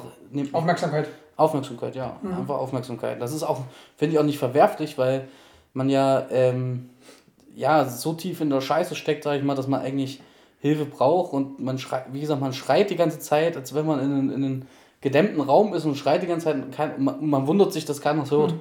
Was ja Irrsinn ist, ne? Mhm. Und dann kam halt der Krankenwagen dann auch und wir haben mich dann nach Favrode gebracht, also eine psychiatrische Einrichtung für die Beobachtung über Nacht. Ich durfte dann auch am nächsten Tag wieder gehen. Und das war Versuch Nummer 1. Und dann ist es gar nicht so lange her. In diesem Jahr war das im Frühjahr, dass ich tatsächlich auch wieder in so einem Strudel gefangen war. Was, dieses Jahr? Dieses Jahr, ja. Ich wusste jetzt nicht, wie du es meinst. Ja, ob du das Jahr also meinst, 2021. Mhm, okay. Dass ich so ein Strudel gefangen war, ne? Also dieses ganze Pandemie-Scheiß, das ist natürlich sehr gefährlich für Leute, die Depressionen haben, weil all das, was dir gut tut und was dir ja hilft, nicht wieder zu verfallen. Mhm. Soziale Kontakte, Sport, Abwechslung, Freude, alles wurde dir ja quasi genommen und wurde gesagt, setz dich bitte in deine Wohnung. Und sei für dich, ne? Was ja komplett gefährlich ist. Ja, isoliert. Genau, weil du isoliert wirst. Du hast keine Möglichkeit, dich irgendwie, also alles, was dir empfohlen wird, aus psychischer Sicht, was du machen solltest in so einer Situation, wurde dir verboten. Ja, und ich habe es gar nicht so richtig mitgekriegt am Anfang, dann schon. Ich musste dann auch in Homeoffice gehen, als die Homeoffice-Pflicht kam. Also ich habe im Büro gearbeitet. Ich war schon relativ glücklich in dem Büro, weil das soziale Gefühl dort gut war. War aber natürlich nicht mein gelernter Beruf. Ich habe auch wesentlich weniger verdient, ne, und konnte mir nicht mehr so viel leisten und so. Und wie das so ist, ein Stapelchen auf das andere so. Und irgendwann ist der Haufen halt so voll, dass du es einfach nicht mehr trägst. Ganz kurz, wie wir es hatten, so ganz viele verschiedene kleine Pünktchen, die halt besser oder schlechter sind. Ja. Je nachdem. Ja. Und ich will nur ganz kurz sagen, ich habe dann übrigens 4 Punkte, ich weiß nicht, warum die einbringen wollen. Die sind aber alle 3, glaube ich, wichtig. Genau, ja, und dann war es halt so, dass es das irgendwann nicht mehr für mich tragbar war. Ich habe dann auch schon davor oftmals wieder dieses dich sinnlos betrinken und so gemacht gehabt. Kam aber nicht mehr raus. Also ich kam nicht mehr, es hat nicht mehr, was ich eben gesagt hatte, es hat dann nicht mehr geholfen, mich zu betrinken, traurige Filme anzugucken. Oder gegebenenfalls mich noch zu verletzen oder so. Mhm. Das hat mir einfach nicht mehr gereicht und ich kam trotzdem, also normalerweise ist das dann wie so eine Art, ja, es ist ja eine Art Droge. Ne? Also wenn ein Drogensüchtiger sich was spritzt, dann denkt er auch erstmal, oh, mir geht's richtig gut. Mhm. Aber dann geht's einem am nächsten Tag eigentlich doppelt so schlecht, wie es vorher ging. Ne? Aber diese Droge hat nicht mehr gewirkt. Ne? Ich hätte jetzt was Stärkeres gebraucht, aber es gibt halt nichts Stärkeres also was willst du denn noch machen? Ne? Mhm. Und war dann eben an dem Punkt, an einem Abend, nachdem ich mich mit einem sehr guten Freund gestritten hatte wegen absoluten Forts, Also wirklich absoluter Müll. Mhm. Mit dem habe ich mich gestritten. Das war aber noch so der einzige, den ich mich geöffnet hatte. Meine einzige Bezugsperson... Du meinst jetzt Arne, oder? Arne, genau, ja. Meine einzige Bezugsperson, mit der hatte ich mich gestritten. Auch über absoluten Schnulli, wo am nächsten Tag hätte man drüber gelacht und wäre es gut gewesen. Ja, aber für mich war das in dem Moment so, jo, alles klar, du Vollidiot. Jetzt hast du dich auch noch von dem abgewendet oder hast sogar noch den verloren und dann kannst du es jetzt auch einlassen. Ja, und dann habe ich eben schon angefangen gehabt, einen Brief zu schreiben, also einen Abschiedsbrief, und wollte das Ganze eben beenden, und habe eben dann auch wieder so eine Art Hilferuf gemacht. Habe mich im Vorfeld bei ihm entschuldigt, dass das jetzt passieren wird oder passieren könnte. Habe mich nicht so klar ausgedrückt, aber wenn man zwischen Zeilen gelesen hat, hat man schon gemerkt, da ist irgendwas im Busch. Und dann kam er eben auch mit zwei anderen und haben mich dann eben da relativ betrunken und relativ verzweifelt aufgefunden und haben mir da mit aller Macht den Kopf gewaschen, was dann dazu geführt hat, dass ich tatsächlich mal wieder weinen konnte, also vollends losgeheult habe wie ein kleines Kind. Mal ganz kurz eine Zwischenfrage, hast du ihm da eine Nachricht geschrieben, jetzt per Handy oder? Per Handy, ja. Deshalb hat er dich dann oder haben sie dich dann aufgefunden sozusagen? Richtig. Die haben dich, glaube ich, auch länger nicht erreicht oder so, ne? Ja, ja, ich hatte eine Nachricht geschrieben per WhatsApp und habe dann mein Handy auf Flugzeugmodus gemacht, ne, dass ich einfach nicht mehr erreichbar bin, weil ich einfach auch nicht mehr erreichbar sein wollte. Also ich war schon so weit, dass... Stopp, ganz kurz, ich kann mich noch ganz genau daran erinnern, da war ich mit Ed Sheeran bei Shari und bei Anna. Und da haben wir dich nämlich gefragt, ob du dazukommen willst. War halt alles relativ kurzfristig. Und du hast ewig nicht geantwortet. Martin hätte dich mitnehmen können. Ja, und er hatte ich, glaube ich, 5-6 Mal angerufen. Und der kommt an und sagt, wir haben nie erreicht. Und Shari sofort gesagt, dann entschlossen, was passiert ist. Und dann so 2 Wochen später oder eine Woche später haben wir das dann so erfahren, wirklich irgendwie über 8 Ecken. Und das ist uns allen erstmal so kalten Rücken runtergelaufen. Ja, das war ein Arm, genau, ja. Also da... Ich weiß nicht, ob ich es gemacht hätte, ich weiß auch nicht, wie ich es gemacht hätte. Ich habe das ja nicht im Vorfeld geplant, sondern es war eine situative Entscheidung. Wie gesagt, keine Ahnung, ob es durchgezogen hätte oder nicht. Zum Glück kam da wirklich jemand und ja, haben mich seitdem eben dann auch, oder besonders eben auch Arne und auch du, Chris und andere haben mich dann tatsächlich gut unterstützt und mir geholfen, da wieder auf die Beine zu kommen, zumindest so weit auf die Beine zu kommen, dass man wieder selbstbestimmt und klar denken konnte, sag ich mal. Ne? Weil das ist halt das Gefährlichste, dass bei diesen Depressionen, das ist halt, du läufst wie so ein, als wenn du einen grauen Vorhang vor dem Gesicht hast. Ne? Du siehst dann eben nicht mehr, oh toll, schönes Wetter, lass uns rausgehen und was Schönes machen oder so, sondern du siehst dann das Schlechte irgendwie, keine Ahnung. Die Sonne blendet mich oder so. Also du siehst alles Positive, du siehst immer nur das Negative. Das war ja so der Part, wo ich mit Martin mal gesagt habe, wollen wir dich mal mitnehmen, so wenn wir mal so eine Wanderung machen, machen wir eine geschmeidige, nicht viel bergauf und so, da hast du dann gleich mal gesagt, ja, das kann ich nicht, da bin ich nach ein paar Metern, bin ich K.O., was sicherlich stimmt irgendwo, ne? Aber da war sofort immer das Negative, da ging nicht, ja geil, raus, was unternehmen, mal was anderes machen, das ist ja nicht das, was du so täglich machst. Nee. Dein tägliches Hobby war ja dann, da Fußball und so nicht möglich war, war ja eher so, ich betrink mich. Ja. Genau, und das wollten wir wirklich nicht aus dieser Blase rausholen, sondern das war ja so der Punkt. Weißt du, wo du nicht stehen geblieben bist? Jetzt gerade bei welchem Thema, bei welchem Punkt? Naja, das war letztendlich der Punkt. Nee, ob du jetzt noch weißt, wo wir gerade stehen geblieben sind. Damit, wenn wir jetzt kurz was anderes einwerfen, du da weitermachen kannst. Merkst du dir das? Ja. Gut. Ja, ich würde auch generell sagen, wir machen mal kurz mit einer anderen Schiene, weil das war jetzt schon... Luft holen. Also hier genau, ich glaube, ihr habt es jetzt an mir auch gemerkt, ich war jetzt relativ ruhig, ich habe das alles jetzt mal so ein bisschen mir reingehen lassen, weil das... Ich kann mir das halt so nicht vorstellen, dass es so ist. Und so wird es vielleicht auch den einen oder anderen Zuhörer gehen, aber dass wir mal nochmal eine kurze Kurve kriegen. Ich würde da, du merkst dir deins vielleicht, hoffentlich? Ich hoffe es vielleicht. Wenn nicht, halt schreibst du irgendwie mal kurz auf oder so. Punkte, Ich würde nochmal ganz kurz auf den Punkt zurückgehen, die Verkleidung. Chris hat ja gesagt, Louis van Gaal, kannst du den nachmachen oder verkleidest du dich nur so wie er? Nee, also verkleiden wie Louis van Gaal, ich weiß gar nicht, wie ich mich da verkleiden soll. Also. Na, wenig Haare hast du? Also ich müsste natürlich ein Kissen unter das T-Shirt, ne? Der ist ja ein bisschen fülliger. Ja, das ist jetzt nicht, aber... Der ist ja erst aus One-Pack. Genau. Ja, genau.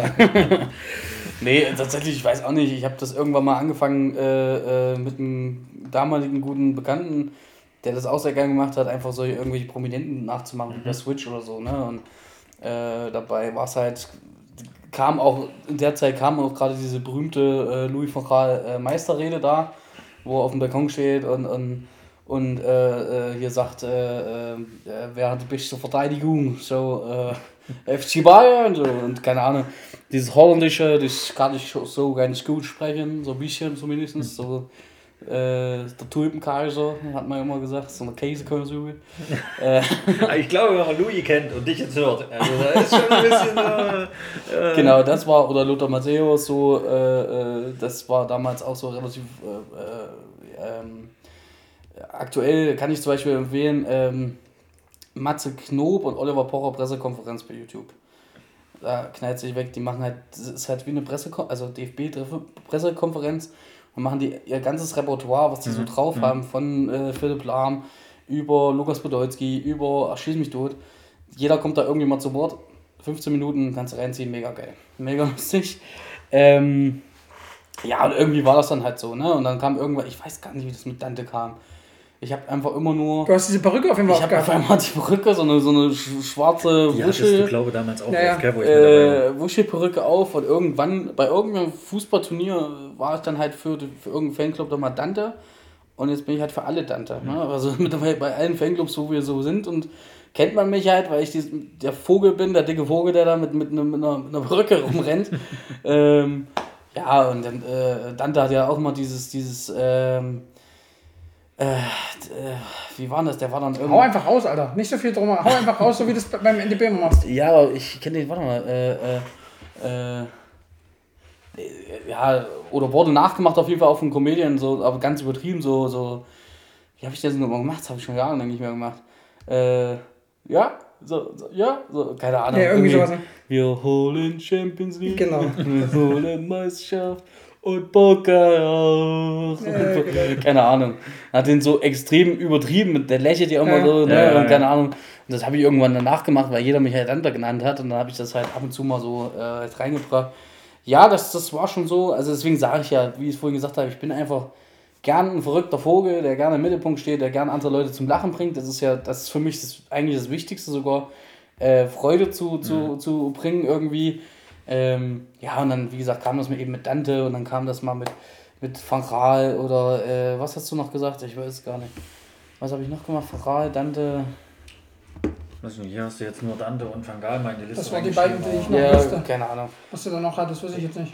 Ja, nee, und irgendwie, keine Ahnung. Ich fand das Switch Reloaded zum Beispiel fand ich mega. Leider ist dieser Abklatsch, der jetzt irgendwie veröffentlicht wurde, Fringe oder wie heißt, das finde ich absolut mega Schrott. Aber ja, fand ich mega. Also deswegen mag ich auch den wie heißt der? Von Switch. Der, habt ihr LOL geguckt, Leute? Mhm. Der hat sich in der ersten Staffel die Birne rasiert. Ja. Max Giermann. Genau, den Best mag Mann. Ich auch total. Mit seinem Kinski. Gott. Kann ich auch nicht Kinski finden. Das wäre so geil. Kinski ist so geil. Kinski ist richtig. Das find ich halt mega, ne? Und du kannst halt auch sofort, ohne irgendwie groß was zu machen, du brauchst auch gar nicht dich zu kostümieren. Natürlich wäre das noch eine Steigerung. Aber einfach nur, indem du deine Stimme vorstellst, anpasst an diese prominente Person und seine... übertriebenen Aufmerksamkeiten, die man so als Person hat, eben nochmal lächerlich darstellt, kannst du sofort alle möglichen Leute zum Lachen bringen, ohne irgendwie groß was machen zu müssen. Und das hat mich immer begeistert, das fand ich immer gut. Also aufgrund deiner dunklen Haare und deiner Figur würde ich dich auch gerne mal als Hoche sehen. Das Roche. Oder hören. Roche, oh. Also Roche, ich hab's schon probiert. Rein körperlich bist du auch genauso elegant. Deswegen. Ja. Und die Schuhe könnten nur ein bisschen eng werden. Nee, aber ich habe einen Kumpel, der kann Roche so geil machen, das ist wirklich der Wahnsinn. Ey. Aber nee, ich leider nicht, das muss ich euch jetzt leider enttäuschen, also Roche ist, ja, keine Ahnung, irgendwie so war das. Ich war auch mal mit einem Kumpel übers Wochenende in Holland, in Venlo, da waren wir auch zum Fußball. Bei VVV Venlo? Irgendwie sowas, ja, oder ja. War ganz cool und da war ich den ganzen Abend rumgerannt und habe einen holländischen Akzent geredet, was vielleicht auch ein bisschen dämlich war, weil für die ist das ja ihr normales, gell? Und die finden sich dann vielleicht sogar noch verarscht, aber das war mir egal. Ich habe dann einfach den ganzen Abend hier, haben auch zwei nette Holländer kennengelernt im Pub, mit dem wir Dart gespielt haben, war ganz cool. Ja, keine Ahnung. Bei dem Thema, wenn wir gerade da sind, hier im Ausland und anders sprechen, da müssen wir ganz kurz die Story nochmal vorholen. Die kennen unsere Zuhörer schon, wo wir in Bulgarien waren. Und also das kommt daher, pass auf, wir haben immer online gezockt, so alle, ne? Und da waren auf einmal welche FIFA online gezockt und da war das ganz am Anfang, jetzt gibt es das nicht mehr, dass du die Stimmen von deinen Gegnern hörst, wenn die da, ne? Machst du in einen Chat mit denen quasi und da waren irgendwelche, die kamen und die haben immer gelabert, Angola, gell? Also haben wir zumindest immer verstanden. Wir haben das ja verstanden, genau. In unserem jugendlichen und alkoholisierten Leichtsinn. Da waren wir noch jung und nicht ganz so fett. Auf jeden Fall waren wir dann... Ja, ist so fett. Weiß ich auch nicht, keine Ahnung. Auf jeden Fall waren wir dann in Bulgarien und waren in so einem Trikotshop, haben da die ganze Zeit gefeilscht. Und dann da übelst sauer gewesen, wir dann alle, jeder ein Trikot genommen. Da hast du auch eins gekauft oder hat es ja kein gepasst? Ich frage nur für einen Freund. Die hatten halt die kleinen nicht, die hatten nur so große. Die Geschichte. Ja, ich weiß gar nicht, doch ich glaube, ich habe da auch eins mitgenommen. Da war, okay.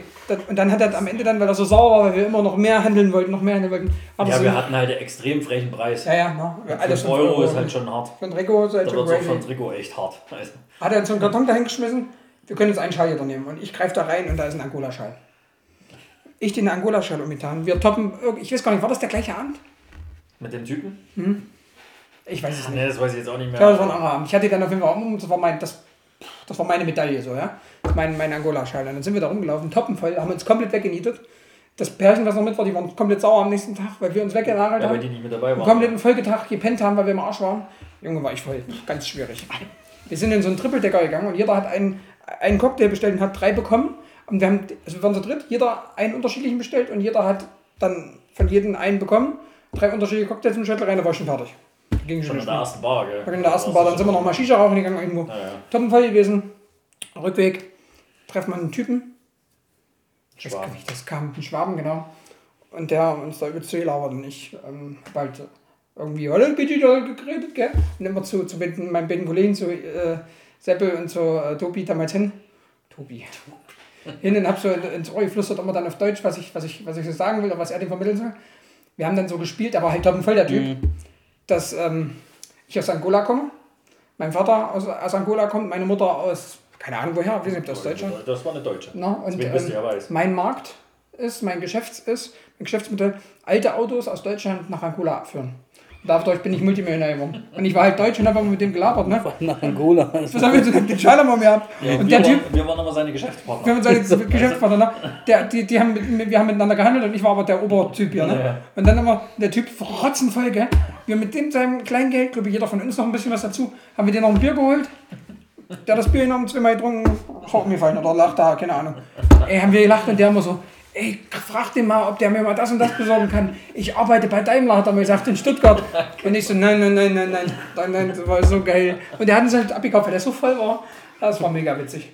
Dann sind wir heimgelaufen. Dann haben wir noch einen kleinen Russen sein Bier weggenommen. Da haben wir mal gesagt, wir wollen es mal kosten. Dann haben wir gleich gewonnen. Dann war die Dose ja. Und dann sind noch ganz komische andere Dinge passiert, die darf ich aber jetzt nicht ansprechen. Nein, die werden nicht angesprochen. Und dann sind das dann 2 Leute Tische waren und der dritte ist dann aufs Klo gegangen und hat gekackt. Das war auch sehr, sehr räudig. Gut. Ich hab mir zum Beispiel mal Alkohol ergaunert auf dem Festival in einem Einhornkostüm. Wir sind mit einem Einhornkostüm und ein Kumpel von mir hat mein Megafon genommen und hat da gesagt, hier, wenn wir Fotos machen mit einem Einhorn,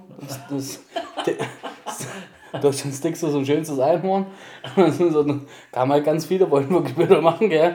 Und haben mit ihren Bilder gemacht und ich mit meinem Handy noch ein Bild. Also ich habe da, glaube ich, an dem Festival, weiß nicht, 43 Bilder mit Frauen gehabt oder so, und hab mir als Bezahlung halt Alkohol geben lassen, so, ne, und haben von jedem immer mal was getrunken. Da sind wir eine schöne große Runde übers Festivalgelände und da hast du dein Vorglühen schon mal gehabt, also gut.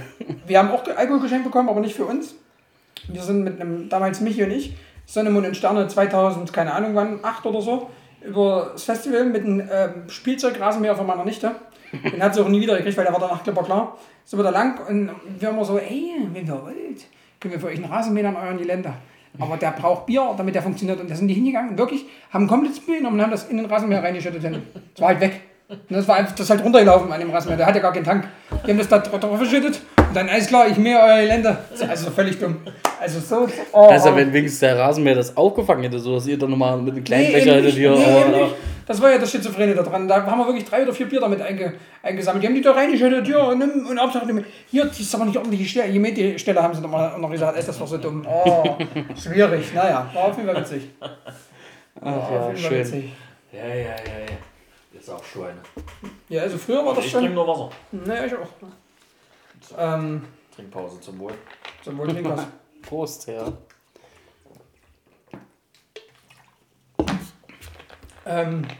Nächster Punkt. Also, jetzt würde ich gerne. Hast du was gerade? Ich müsste jetzt nochmal in unsere schlaue Liste gucken. Aber wenn du ich was. Ich habe einen Punkt vergessen, dummerweise. Ich weiß es nicht mehr. Naja, aber das also, ist ja normal bei dir. Also, den Punkt, was jetzt ging jetzt auf deine Geschichte vorher, auf diesen tiefen Teil, der davor kam, geht das mit ein, weil du ja gesagt hast, Bindungsängste. Ne? Mhm. Und dass du dann nicht das immer beendet hast. Ist meine Vermutung. Kann es sein, dass es deswegen kommt, weil du, dass du keine Bindung willst? Dass du lieber selber vor die Reißleine ziehst, bevor du verletzt wirst? Genau, ja. Das ist einfach, dass du, pass auf, jetzt kann was passieren, ich entwickle gerade Gefühle, ja. Ich versuche mich da einzulassen und im dümmsten Fall bin ich der Verlierer und bevor du der Verlierer bist, bist du derjenige, der beendet. Genau, also da geht es weniger um Verlierer und Gewinner, sondern eher um wirklich... zu schützen. Ja, wer bricht zuerst wem das Herz und so. Tatsächlich, ja, es hat letztendlich die Ursache, dass ich mit 16, ich habe ja wirklich komplett neu anfangen müssen. Ne? Also ich habe meine Familie verloren, meine kleine Schwester, die mir sehr wichtig war, ich hatte mein komplettes soziales Umfeld war weg, ich habe eine richtig coole Jungs-Clique gehabt, die AJ-Gang oder so, also auf Eddie Guerrero, Wrestler, weiß nicht, ob ihr euch da so auskennt. Der denkt heute noch, das war echt.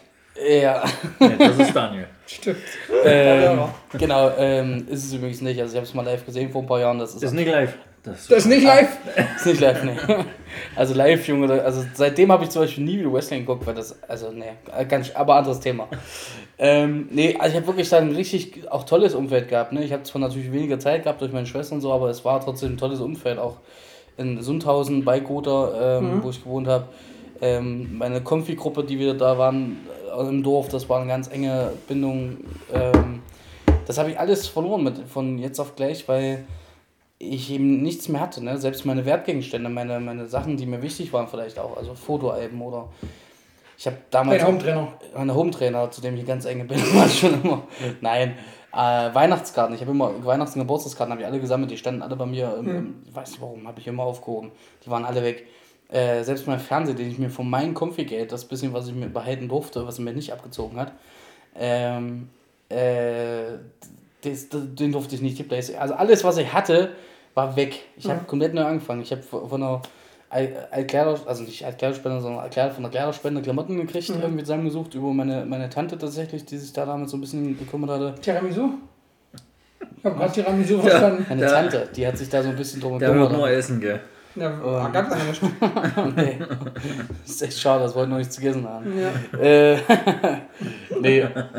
Also ich hatte alles verloren. Ne? Ich hatte echt Hunger. Und musste neu anfangen. So. Und ich will nicht, also ich habe es nicht bereut, weil ich viele tolle Menschen in meinem Leben kennengelernt habe, viele tolle Erfahrungen gemacht habe, auch schlechte, aber das gehört dann zur Leben nochmal dazu.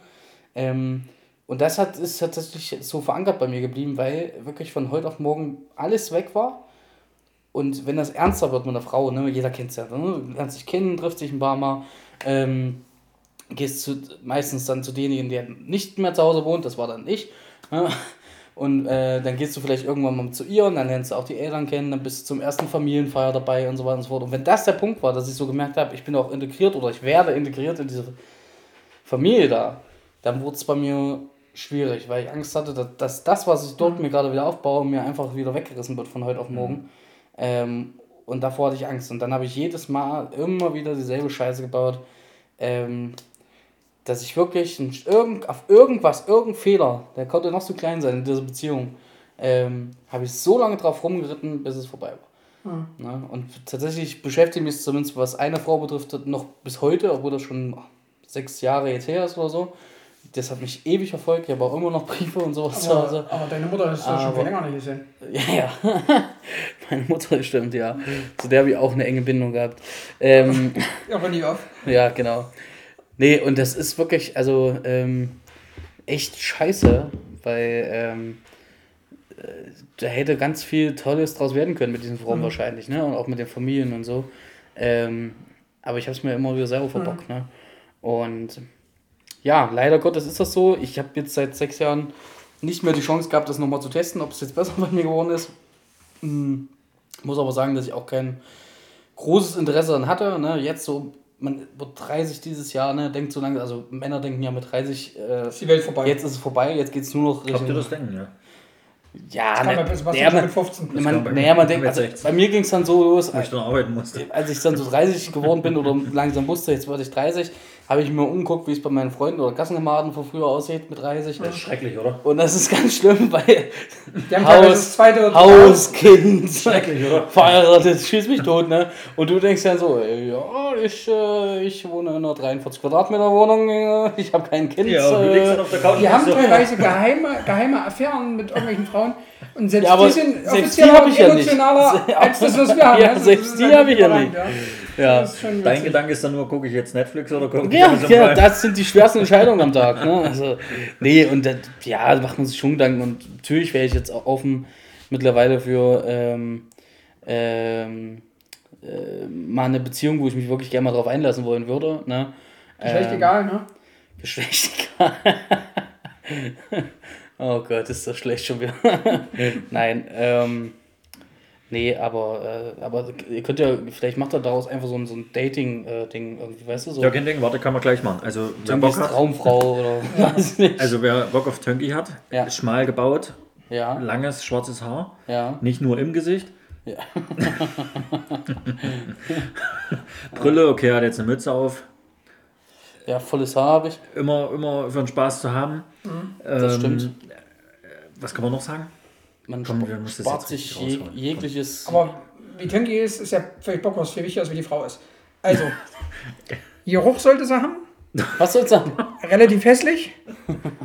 Habe ich schon gesagt, dass sie riechen muss? Riechen muss er. So richtig fettig lange Haare. So eine richtige Perle. Wie die Eule hier damals von Hans. Das ist eine richtige Eule. So eine, mit der du 10 Jahre Eulenschießen am Stück gewinnst. Mhm. Mit so einer Sicht. Also hat es ja schon. Die Beschreibung. Also ihr könnt euch gerne bei Tönki bei Instagram melden. Ja. Wie war der Name nochmal? Tengibär. Dann gerne. Mit IE. Mit was? Mit IE. Nein. Tönki mit I. Ohne E. Guckt einfach bei Instagram oder genau. Tengibär. Ich denke mal, der wird auch verlinkt, oder? Wir können ja verlinken überall. Alles, alle Plattformen. Klar, wir verlinken. Ja, okay. Wir sind Verlinkungsmeister. Sehr schön. Hätten wir die Datingbörse hier auch abgeschlossen. Ja. Gut. Ich habe nebenbei schon das Tinder-Profil erstellt für dich. Okay, und ich habe jetzt, den nächsten Punkt. Ja. Also mal ganz kurz wegen Thema Punkte. Also wir haben so viele Punkte, aber die sind alle teilweise schon mit drin. Ja, ist richtig, aber das ist... So, ich hab jetzt mal die Frage, du hast jetzt das schon gesagt, jetzt mal Richtung Sebastian, aber der hat das eigentlich schon inoffiziell beantwortet. Hast du da schon mal irgendwie in irgendeiner Form Berührungspunkte mit dem Thema Depression? Hast du das selber schon mal so Anwendung bei dir gemerkt, dass es irgendwie mal so Situationen gab, wo du so richtig, ja, gab's da irgendwie sowas mal, oder? Nee, ich habe vorhin schon mal so ein bisschen drüber nachgedacht. Ganz kurz, weil wenn du sowas hörst, macht man sich ja schon Gedanken. Genau, das wollte ich jetzt gerade sagen. Da, wo er das so erzählt hat, was die Punkte so sind, was da so alles... Geht's, aber ein bisschen. Ja. Also bei Faulheit habe ich mich auch gefunden. Mhm. Aber dann hört es wahrscheinlich so ein bisschen auf. Oder zumindest ist die Faulheit bei mir wahrscheinlich ganz anders als bei dir in dem Moment. Das muss ich kurz nochmal dazwischen grätschen, weil das ist so ein typisches Beispiel, wo sich viele dann, auch wo viele zwischenmenschliche Kontakte dann kaputt gehen, weil es ist natürlich so, dass wenn du das noch nicht hattest, Depression, ja, genau, dann verstehst du es einfach nicht. Genau. Ne? Ich kann das jetzt so versuchen zu beschreiben und so weiter und so fort. So richtig fühlen tut man es tatsächlich erst. Das ist ja wie letztendlich, wenn man aus dem Flugzeug springt oder so. Also mit einem Fallschirm, im optimalen Fall. Ja. Das wird ja jeder beschreiben können, wie toll das ist oder wie schön das ist. Solange du das nicht selber gemacht hast, Adrenalin nicht gespürt hast, wirst du das nicht nachempfinden können. Und so ist es bei Depressionen auch. Und wo du jetzt sagst, Faulheit... ja, das sind nur die Punkte, die halt so als allererstes... Genau, aber da muss man halt gucken, dass bei Depressiven, wie gesagt, meine Wohnung sah zwischendurch aus. Ich habe auch mal Beweisvideo gemacht, vielleicht zeige ich euch dann am Anschluss dann nochmal, wie meine Bude aussah. Das war eine Messi-Bude. Ich habe Müll auf dem Boden liegen gehabt, ich habe Klamotten auf dem Boden liegen gehabt, ich habe mich um nichts mehr gekümmert. Ne? Also ich hab da wirklich auf einer Müllhalde gelebt. Aber nicht, weil ich das so toll fand oder so faul war, sondern weil ich einfach die Kraft nicht hatte. Ne? Es ist schwierig zu beschreiben. Es ist, als wenn du sagst, oh, heute räume ich mal auf. Ne? Und kommst aber einfach nicht hoch irgendwie, als wenn dich irgendwer festhält. Und jedes Mal, wenn du dich vielleicht hinsetzt und sagst, oh, jetzt geht's los, dann legst du dich dann wieder hin und so. Und deswegen sage ich ja, das ist dann keine Faulheit, das ist die Krankheit einfach. Ne? Und dann gibt es aber. Weil die Motivation fehlt, weil der Grund, warum du es machen sollst, nicht da ist. Ja, na klar, ne? Warum sollst du dich. Es gibt so einen schönen Spruch oder keine Ahnung, so Ausdruck, dass man sagt immer, wenn das Äußere der Wohnung, also die Einrichtung und so weiter und so fort, spiegelt, dass wieder was in dir drin ist. Ja. Ne? Und das ist tatsächlich so. Wenn du das innen drin kaputt bist und im Chaos lebst, sag ich mal, dann lebst du auch nach außen im Chaos, zumindest in deinen vier Wänden. Ne? Es war für mich immer möglich, dann die Motivation zu finden, wenn ich wusste, es kommt jemand vorbei. Mhm. Weil dann ging wieder dieses Maske aufsetzen. Ne? Mhm. Vor allem, wenn es eine Biatch war. Kam da nicht so regelmäßig, aber dann setzt die Maske wieder auf, ne? Dann räumst du auf, wenn es die Motivation, kriegst alles wieder hin, weil keiner soll sehen, was bei dir los ist. Deswegen sage ich ja, also man muss sich jetzt keine Gedanken machen, wenn man zu Hause auf der Couch liegt und hat einfach keinen Bock aufzuräumen. Es geht jedem mal so, dass es nichts Bedenkliches. Bedenklich wird es nur, wenn du wirklich über deinen Müll regelmäßig über einen längeren Zeitraum gehen musst, um vielleicht, keine Ahnung, von der Couch ins Bad zu kommen oder so. Oder, keine Ahnung, ich habe auch ganz viele Teller weggeworfen, weil die einfach gammelig dann waren, weil ich keinen Bock hatte aufzuwaschen. Jetzt habe ich schon wieder keinen Bock, aber weil ich sie einfach nicht aufgewaschen habe, die dann verschimmelt sind. Ne? Also ich habe da wirklich in einer Messi-Höhle gewohnt. Ganz katastrophal. Und deswegen sage ich ja, also das, wo ich hinaus wollte, jede Faulheit, nicht jede Trägheit ist gleich eine Depression. Also da muss man gucken, das muss man selber auch dann beobachten über längeren Zeitraum. Ne? Also man kann jetzt nicht sagen, wenn man einfach mal eine Woche hat, wo man sagt, boah, kein Bock was zu machen, gell, und lass ich liegen und dann ziehe ich vielleicht die Socken von gestern nochmal an, weil und drehe es rum und dann passt das schon irgendwie. Das muss nicht Depression sein, sondern wenn du das aber über einen längeren Zeitraum machst, und ich habe zum Beispiel teilweise aus der Waschmaschine gelegt. Ich habe immer was gewaschen und habe das dann ein T-Shirt genommen, habe es aufgehangen, Ich wollte gerade sagen, also mein Stand ist, ich bin ein Level weiter, ich lebe vom Wäschetrockner. Ja, du Nein, deswegen, aber wie gesagt... Kennst du über dem Level bin ich auch. Gut, bei der Therapie würde ich sagen. Nein. Aber deswegen sage ich ja, nicht jede Trägheit oder Faulheit ist gleich depressiv. Ne? Das muss man einfach über längeren Zeitraum beobachten. Vielleicht auch mal mit jemandem drüber reden. Aber das ist halt häufig so ein Streitpunkt, weil jeder, den du das dann erzählst oder auch zeigst, vielleicht mal, wenn der sagt, hast du eine Meise oder was? Jetzt beweg deinen Arsch hoch und mach das jetzt, gell? Mhm. Und das ist aber dann, das macht dich so kaputt, wenn jemand zu dir sagt, weil es ist keine Faulheit, es ist keine, ich krieg meinen Arsch nicht hoch, sondern es ist einfach eine Krankheit, die dich fertig macht, die dich runterzieht. Und es ist schwer zu beschreiben, du kriegst es aber einfach nicht auf die Kette, das zu machen. Das geht einfach nicht. Ist auch nicht bei jedem so, es gibt auch zum Beispiel kommt das Gegenteil, die dann nur noch putzen, die alles steril haben wollen, ne? Aber... Das fühlt sich dazu? Nee, definitiv nicht. Aber, und wenn dann jemand zu dir sowas sagt, das ist so verletzend, auch wenn der es vielleicht gar nicht so meint, sondern dich eher motivieren will, so von wegen, jetzt los, komm. Ne? Aber das ist dann so, das macht einen dann so kaputt, weil man einfach noch mehr sich selbst Vorwürfe macht. Ne? Warum machst du das? Warum lässt du dich denn so hängen und so? Ne? Beweg doch jetzt mal nach Show. Und je mehr du es aber das versuchst und kämpfst und sagst, ich mach das jetzt und ich bewege meinen Arsch jetzt hoch, ne? Weil der hat es ja auch gefordert, ne? Und so, und da machst du dir sogar noch viel kaputter, als es vorher schon war. Mhm. Das ist, was glaube ich auch noch ein Punkt ist, also das kenne ich selber, das Thema, weil ich alles andere als das Ordnungsbeispiel bin oder so, ne? Definitiv nicht. Ich kenne das, wenn du dann selber nur daran gemessen hast, wenn es zum Beispiel, bei mir ist das so, bei mir gibt es bei mir meiner Mutter oftmals nur diesen Punkt, ist deine Wohnung ordentlich, ist das aufgeräumt. Du machst halt 1000 andere Sachen, gell? Bei mir zum Beispiel, die hätte ich das glaube ich auch schon mal erzählt, meine Mutter war zum Beispiel noch nie bei einem Fußballspiel von mir, also als Nachwuchstrainer. Ich mache das seitdem ich 21 bin, seit 13 Jahren bin ich jetzt Nachwuchstrainer. Mhm. Meine Mutter war noch nie einmal so diese Wertschätzung von dem, was du was einfach für keine Ahnung wie viele Stunden im Jahr dich kostet, sage ich jetzt mal, wo du ja Zeit investierst. Mhm. Ne? Was wir aber auch nur machen, weil wenn wir eine Perle hätten, wäre das ganz anders, weil da hätte sie die Zeit gar nicht. Würdest du es weniger machen oder wie auch immer. Ne? Machen, ja. Genau. Und das ist halt der Punkt, du wirst halt darauf reduziert. Es geht dann eigentlich nur darum, ist deine Wohnung ordentlich. Du gehst aber arbeiten, machst das, machst 1000 Baustellen, aber diese eine kriegst du nicht hin und es wird nur darauf rumgerissen. Und das fuckt dich halt so komplett ab, wo du dann irgendwann dieses Thema nicht machen kannst. Wo du dann hier Schallklappen davor und fertig. Das kann aber einfach auch ein Generationsunterschied sein, ne? Dass einfach zu Zeiten deiner Mutter einfach die Ordnung und die Sauberkeit, also für eine gesellschaftliche Akzeptanz damals, war es einfach wichtig, dass bestimmte Normen der Gesellschaft auch erfüllt hat. Ja. Und dazu gehört eben auch, eine tipptopp in Ordnung wohnen. Und da könnte jederzeit jemand vorbeikommen. Es muss aber alles akkurat auf seinem Platz stehen, muss alles geputzt sein und so weiter und so fort. Das ist, glaube ich, einfach ein Generationsunterschied. Was aber auch, glaube ich, mit da reinzählt, ist zum einen, dass Frauen da einfach viel ordentlicher sind. Das haben wir auch immer wieder. Ja. Dass wenn du deine Wohnung gemacht hast, deine Mutter kommt zu Besuch, die immer was findet. Meine Mutter kommt dann rein und sagt, na, willst du nicht mal sauber machen? Ja. Und du denkst so, ich denke so, Alter, ich stand 5 Stunden da. Ja, genau. Und dann ist der nächste Punkt, das ist mir jetzt mal so durch den Kopf gegangen, ich weiß gar nicht, mit wem ich das Thema hatte. Keine Ahnung, das hatte ich jetzt vor kurzem auf jeden Fall, das Thema. Was ich ganz, ganz schwierig finde, ist, ich kenne da viele Blumen zum Beispiel, ne? Wobei Björn extrem ist, er macht selber Björn ist ja auch so ein Hausmann. Haushaltshardo, der ist da auch völlig. Der hat schreibt mir da manchmal geschrieben, ja, wo wir noch richtig viel krass Kontakt hatten. Ich mache gerade Haushalt, was machst du so? Pff, schwierig, ich so, Couch, Digga, was ist los? So, und das, also, aber so der normale Durchschnittsmann. Bestes Beispiel Dennis, mit dem ich mal auf LP-Tour bin. Dem habe ich da erzählt hier, dass der da auch gerade ein bisschen zu tun hat mit Debris und so. Grüße gehen übrigens raus, der hört ihn zwar nicht, aber trotzdem kann man den mal grüßen. Ja, kann man nur machen. Der hat sich jetzt die Freundin getrennt, ne? Mhm. Und da war ich dort. Letztes Wochenende oder vorletztes, keine Ahnung. Da war ich so im Bad, ne? So einen reingeledert, ne?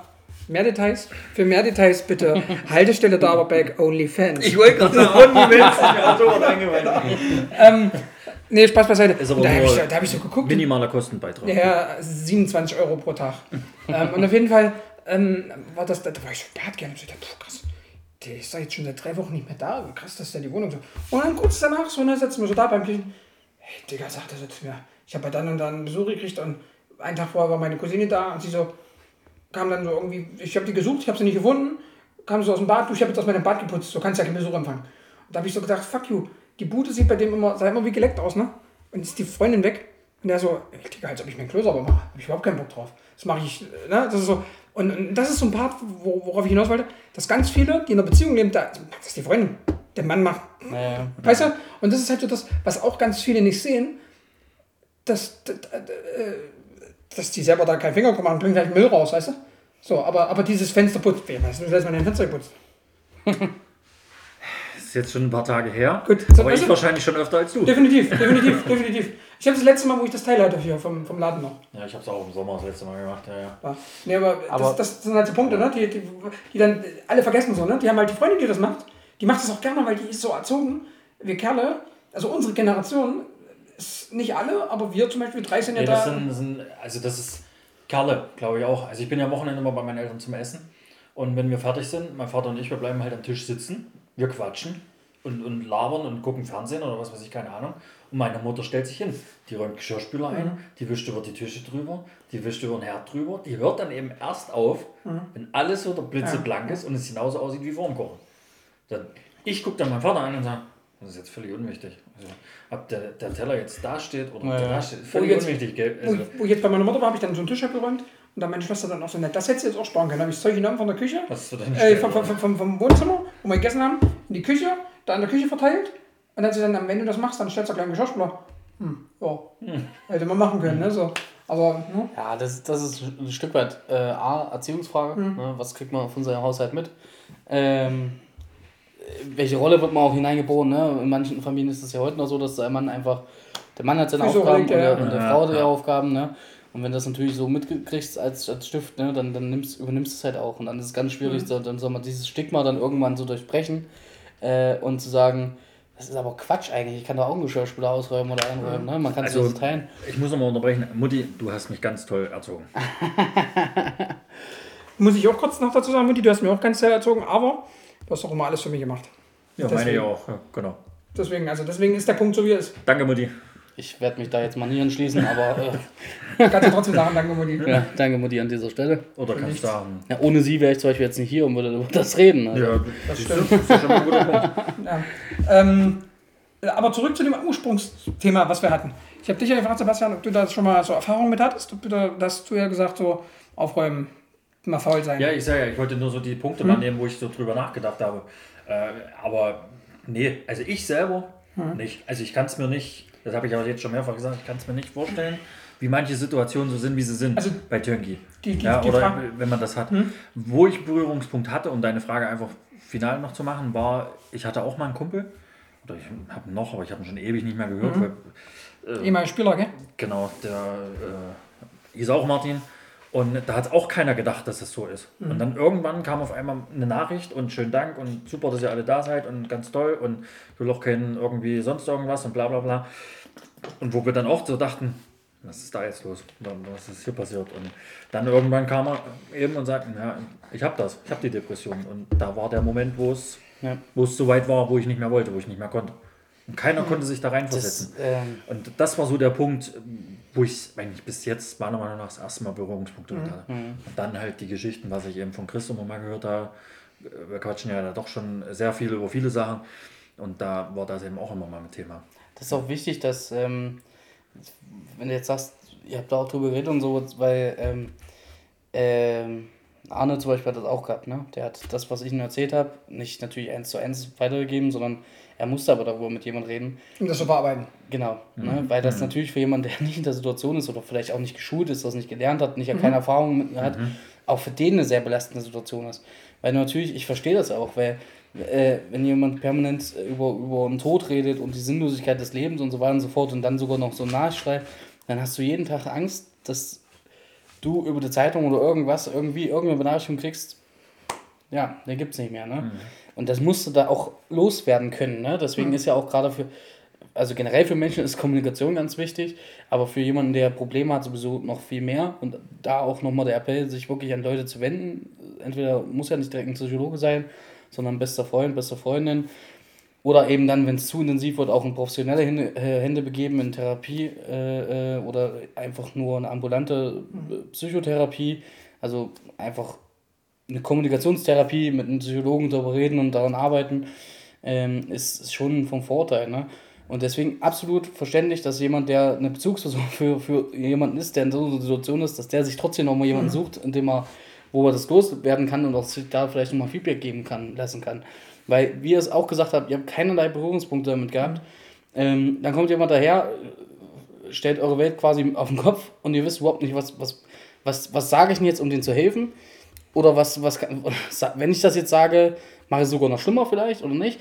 Woher soll das denn auch wissen? Ne? Man ist selber damit überfordert mit der Situation. Ja, natürlich. Weil halt einfach was ich immer so zu dir gleich gesagt habe am Anfang, gell? No. Also dass ihr als Freunde da nicht viel helfen könnt. Das ist auch ein Punkt, den ich auch schon mal genommen habe. Das war immer so das, was ich eigentlich gesagt habe. Also klar helfen im Sinne von, da muss jemand Professionelles sicherlich mit dran. Oder der für denjenigen da sein. Genau, sein und ihnen da vielleicht den Weg zu dem Professionellen geben, da die Unterstützung. Genau, ja. aber sich hinzusetzen und zu sagen, nee, hat Jürgen gekommen, das schaffen wir schon und das kriegen wir alles schon hin. Und das ist der Punkt, den du dann, der vielleicht dann auch für diesen Disput so zwischen uns dann so gesorgt hat, weil wir da halt einfach eine ganz andere Ausgangssituation haben. Weißt du, du standst so da und wir so da, weil wir halt alle so dieses Thema nicht haben.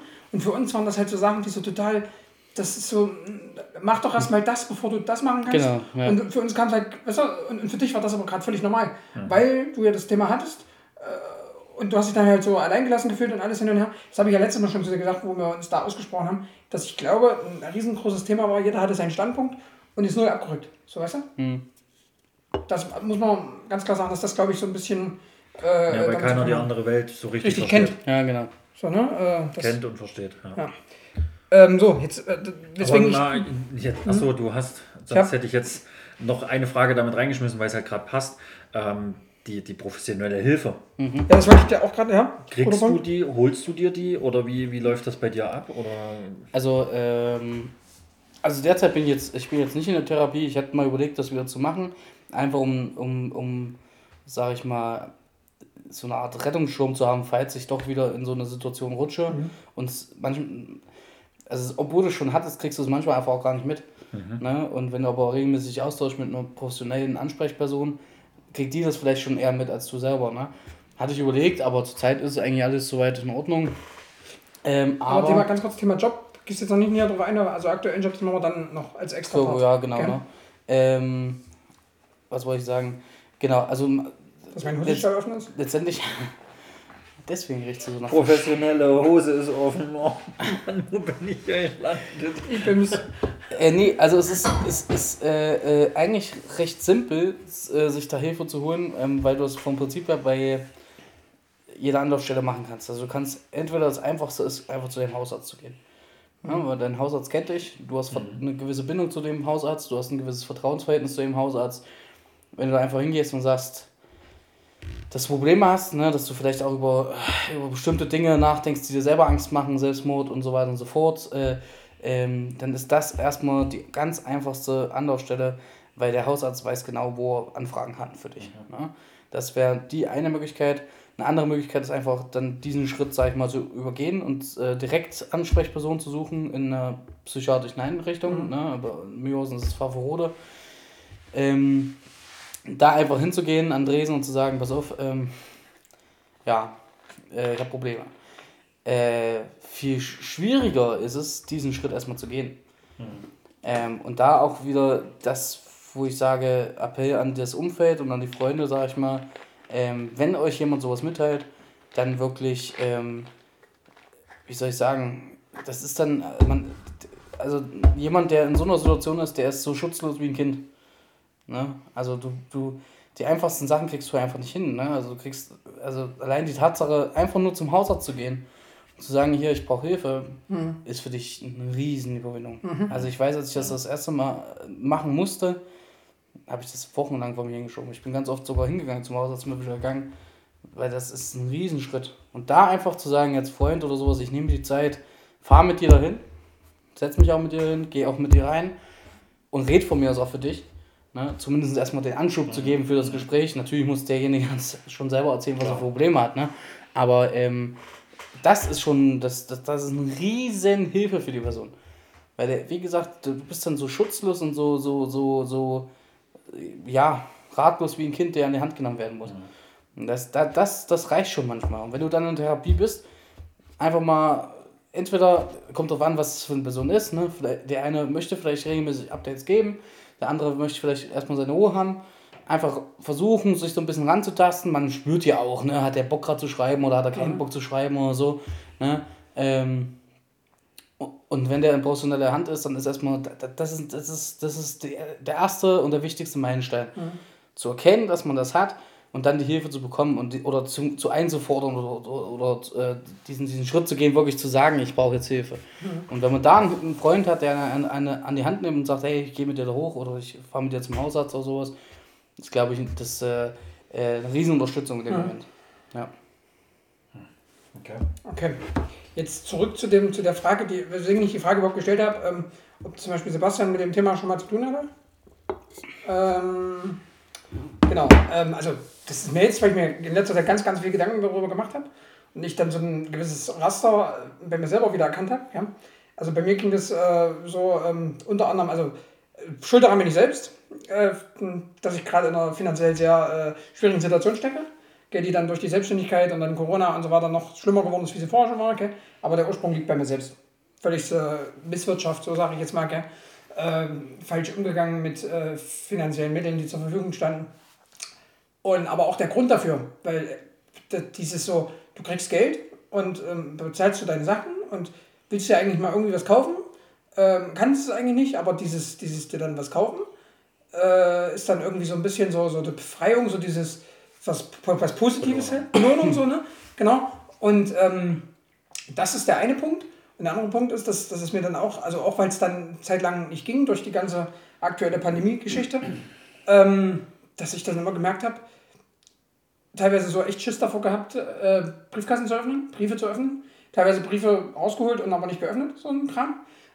Und dann halt immer wieder, das habe ich richtig krass und richtig oft gemerkt, so, ich bin ja relativ viel unterwegs, immer mal so entweder Lost Place, Wandern oder irgend so ein Kram, ne? Was ich total gerne mache, was ja, glaube ich, auch okay ist.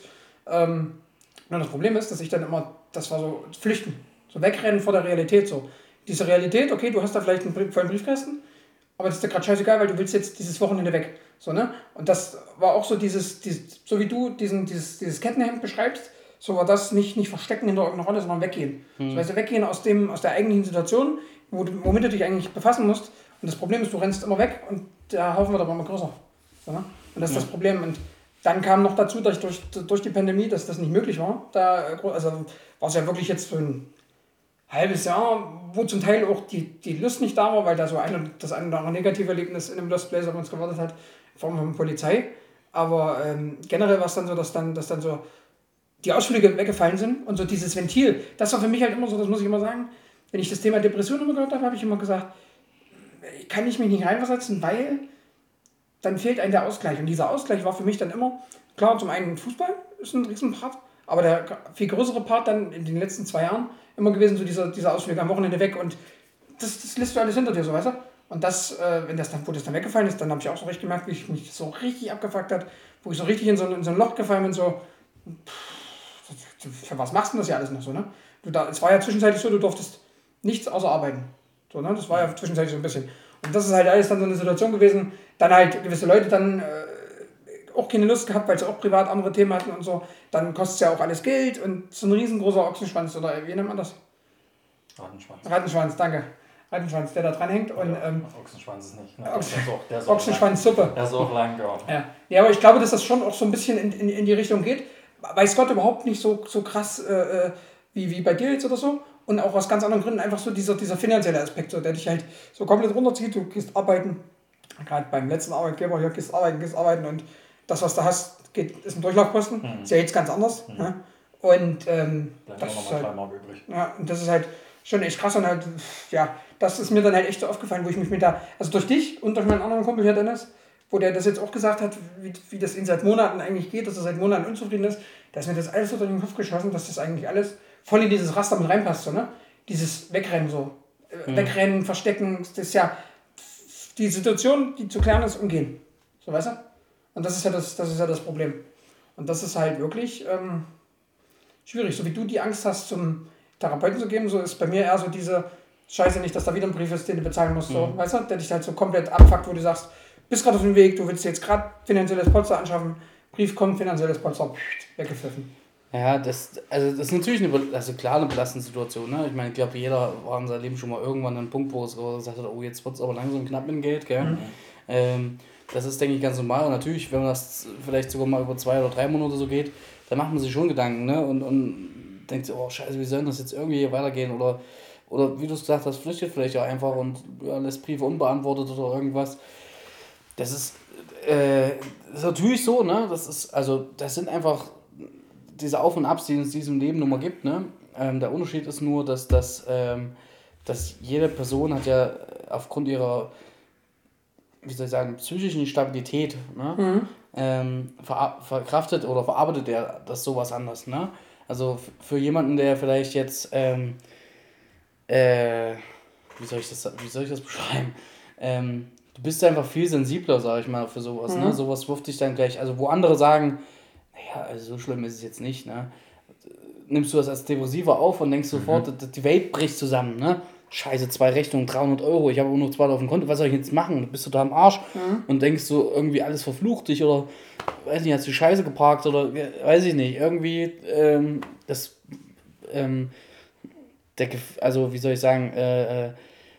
deine Resilienz gegenüber solchen negativen Faktoren im Leben ist einfach viel, viel niedriger.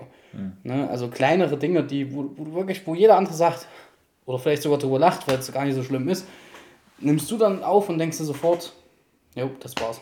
So, und das ist halt das Gefährliche, weil du musst diese psychische Stabilität erstmal wieder gewinnen. Ne? Und dann haut dich auch sowas nicht mehr so schnell um. Also, keine Ahnung, also ja, mir fällt jetzt kein passendes Beispiel ein, ehrlich gesagt, aber keine Ahnung, Auto geht kaputt oder sowas. Ne? So, dann wird ein ein Auto geht kaputt, 300 Euro Rechnung oder irgendwie sowas, gell? Na, klar, kotzt das jeden einen an, ne? Und jeder reagiert auch anders darauf und der eine flucht vielleicht einen Tritt sogar nochmal so gegen das Auto und es ist nochmal 100 Euro mehr oder so, was weiß ich. Oder, keine Ahnung, der andere ist vielleicht lösungsorientiert und denkt sofort, okay, wie kriege ich jetzt die 300 Euro irgendwie kompensiert oder sowas. Mhm. Und psychisch kranker, wenn das Auto kaputt geht, denkst du so, Alter, fuck. Dann kann ich auch die Karre gleich wegwerfen, so. Mhm. Weißt du, so. Du dramatisierst das einfach viel intensiver. Ne? Aber nicht bewusst, also es ist jetzt nicht so, dass du einfach sagst, ich mach das jetzt, weil ich dem, also... Man empfindet das schlimmer, härter. Genau, ne? Mhm. Also... Und andere Dinge vielleicht teilweise dann gar nicht so, ne? Also wenn jetzt zum Beispiel, ja, schwierig zu beschreiben, aber Fakt ist, wie gesagt, dass die Resilienz gegenüber diesen negativen Faktoren in deinem Leben, die jeder mitmacht, ne? Mhm. Deswegen sagen ja auch viele, die das nicht, da nicht so reingucken können, denken wir auch so, ey, was hat der jetzt für ein Problem? Ne? Das ist doch ganz, das passiert doch jedem mal. Ne? Jeder hat mal eine schlechte Phase im Leben. Warum machen der so riesen Dinger draus? Mhm. Ist nicht so, weil ja, macht jeder durch, aber du nimmst es ganz anders wahr. Was aber dann halt auch krass ist, so jetzt mal als Vergleich, gell? Also, ich das jetzt gerade mit der finanziellen Situation hatte, du selber denkst so, boah, riesen Meilenstein, du willst aus deinem Dispo raus, du willst Geld weglegen, so, ne? So dein biggest Ding so vor Augen, ne? Und dann hast du so andere Kollegen, die dir dann so sagen, ne, ich kaufe mir jetzt so den nächsten Tesla, so, wo du so denkst, boah, der eine hat so ja, das klar. Problem, der andere ja, hat so, schwebt so da oben auf der Sphäre und du denkst dir so, da kommst du halt nie hin, da brauchst du dich nie mit zu beschäftigen. Ja. Und was, glaube ich, dann das Schlimmste ist, wenn du dir dann so denkst, Scheiße, das, was der hat, werde ich nie erreichen. Das natürlich kann alles, also auch, an dem Punkt war ich schon, wo ich gesagt habe, ey, man vergleicht sich ja auch, ne? Nein, als Mensch vergleicht man sich ja. Das ist, du kannst dir das einreden, von wegen ist mir scheißegal, was antrinken und sowas, ist dir nicht egal. Ne? Mhm. Man vergleicht sich immer, man gibt auch, natürlich von der einen Person ist das Feedback wichtiger als von der anderen Person, klar. Mhm. Aber es gibt keinen Menschen, der sagt, also die Menschen, die sagen, ist mir ehrlich scheißegal, was alle sagen, lügt sich auch selber was vor. Ne? Das ist natürlich ist das wichtig und wie gesagt, man vergleicht sich immer.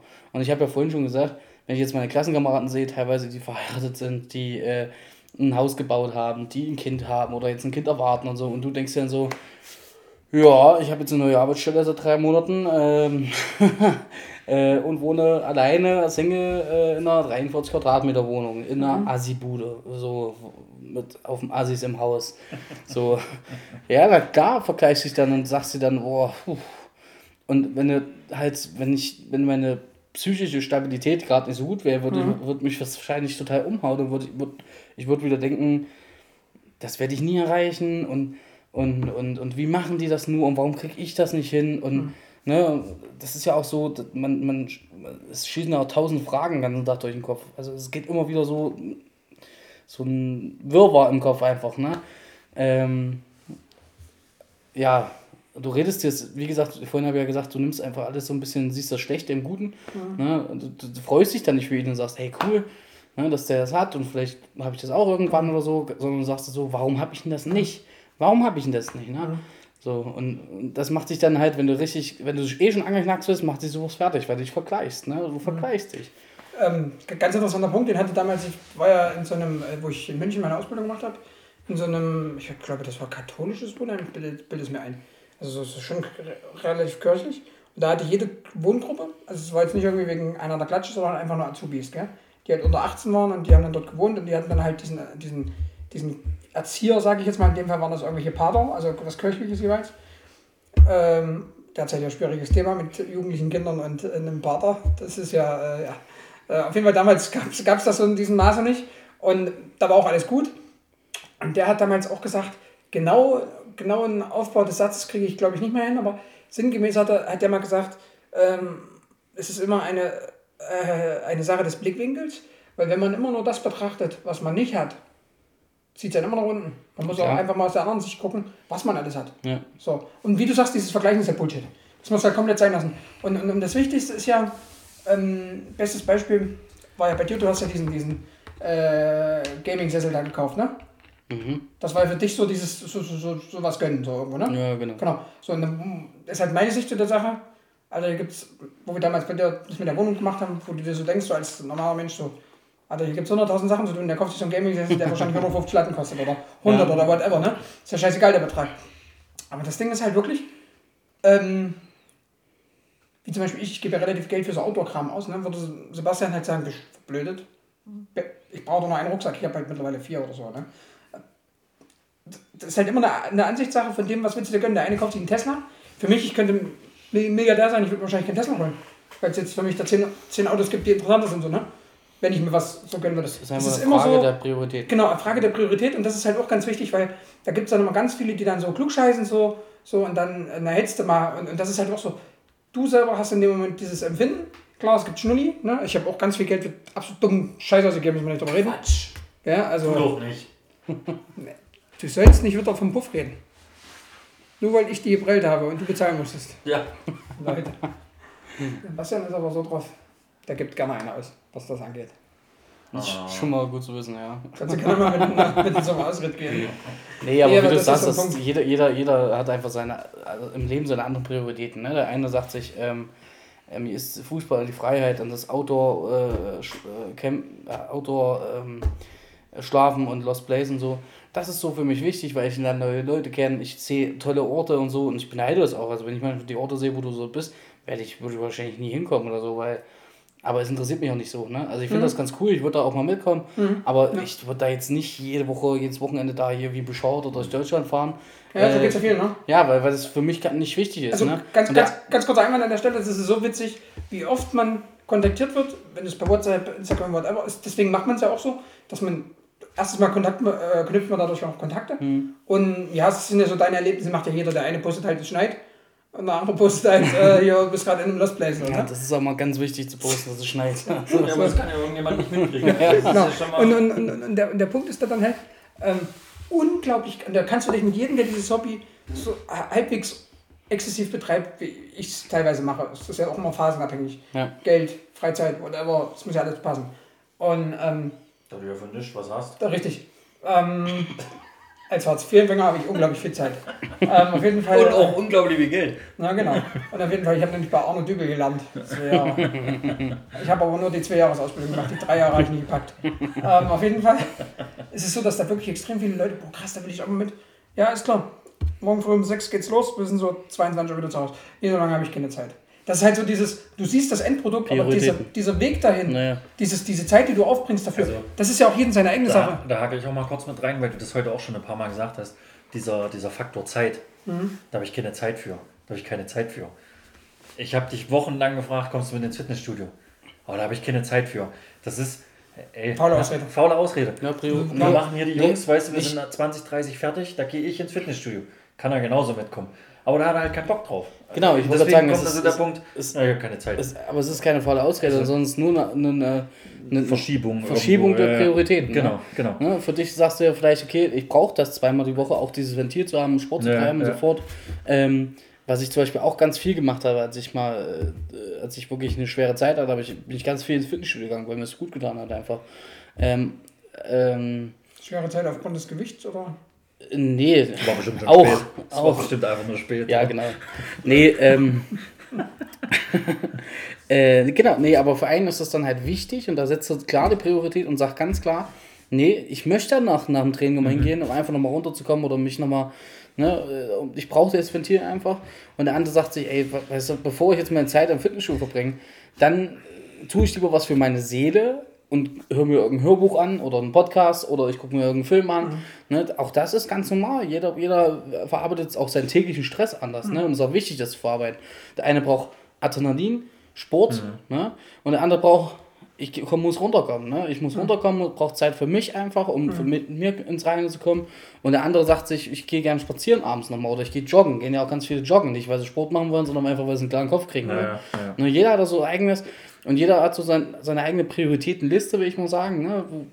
Kann ja jeder so sagen. Ne? Jeder hat ja so, was mir ganz wichtig ist und was mir nicht so wichtig ist. Und danach hängst du ja auch, das versuchst du ja in deinen Zeitkorridor irgendwie in mir reinzubringen. Ne?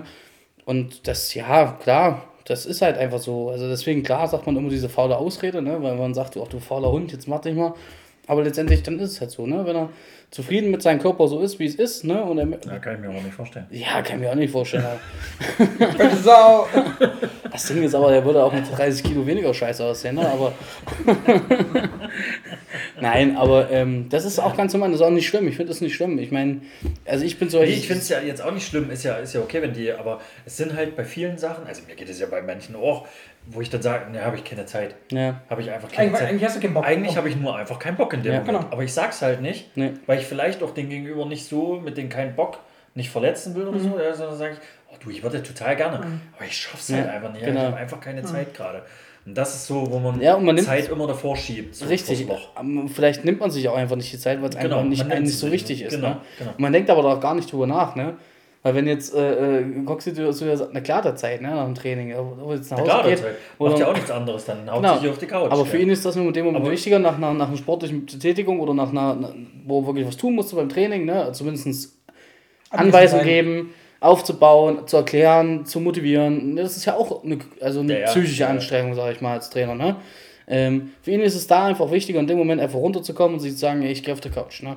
So, weil seine Priorität nicht so hoch ist, zu sagen, ey, ich will jetzt in einem halben Jahr 20 Kilo verlieren, ist ihm jetzt nicht ganz so wichtig. Er sagt sich, ich fühle mich so einigermaßen wohl, wie ich bin. Klar, es ginge besser, ne? Ich könnte auch fitter sein, aber ist für mich jetzt an Prioritätenstelle nicht so wichtig. Ja. Ne? Und das für jemanden, der Diabetes hat, der unbedingt Sport machen muss, der seine Ernährung umstellen muss, um zu überleben, wird die Priorität hoch sein. Ne?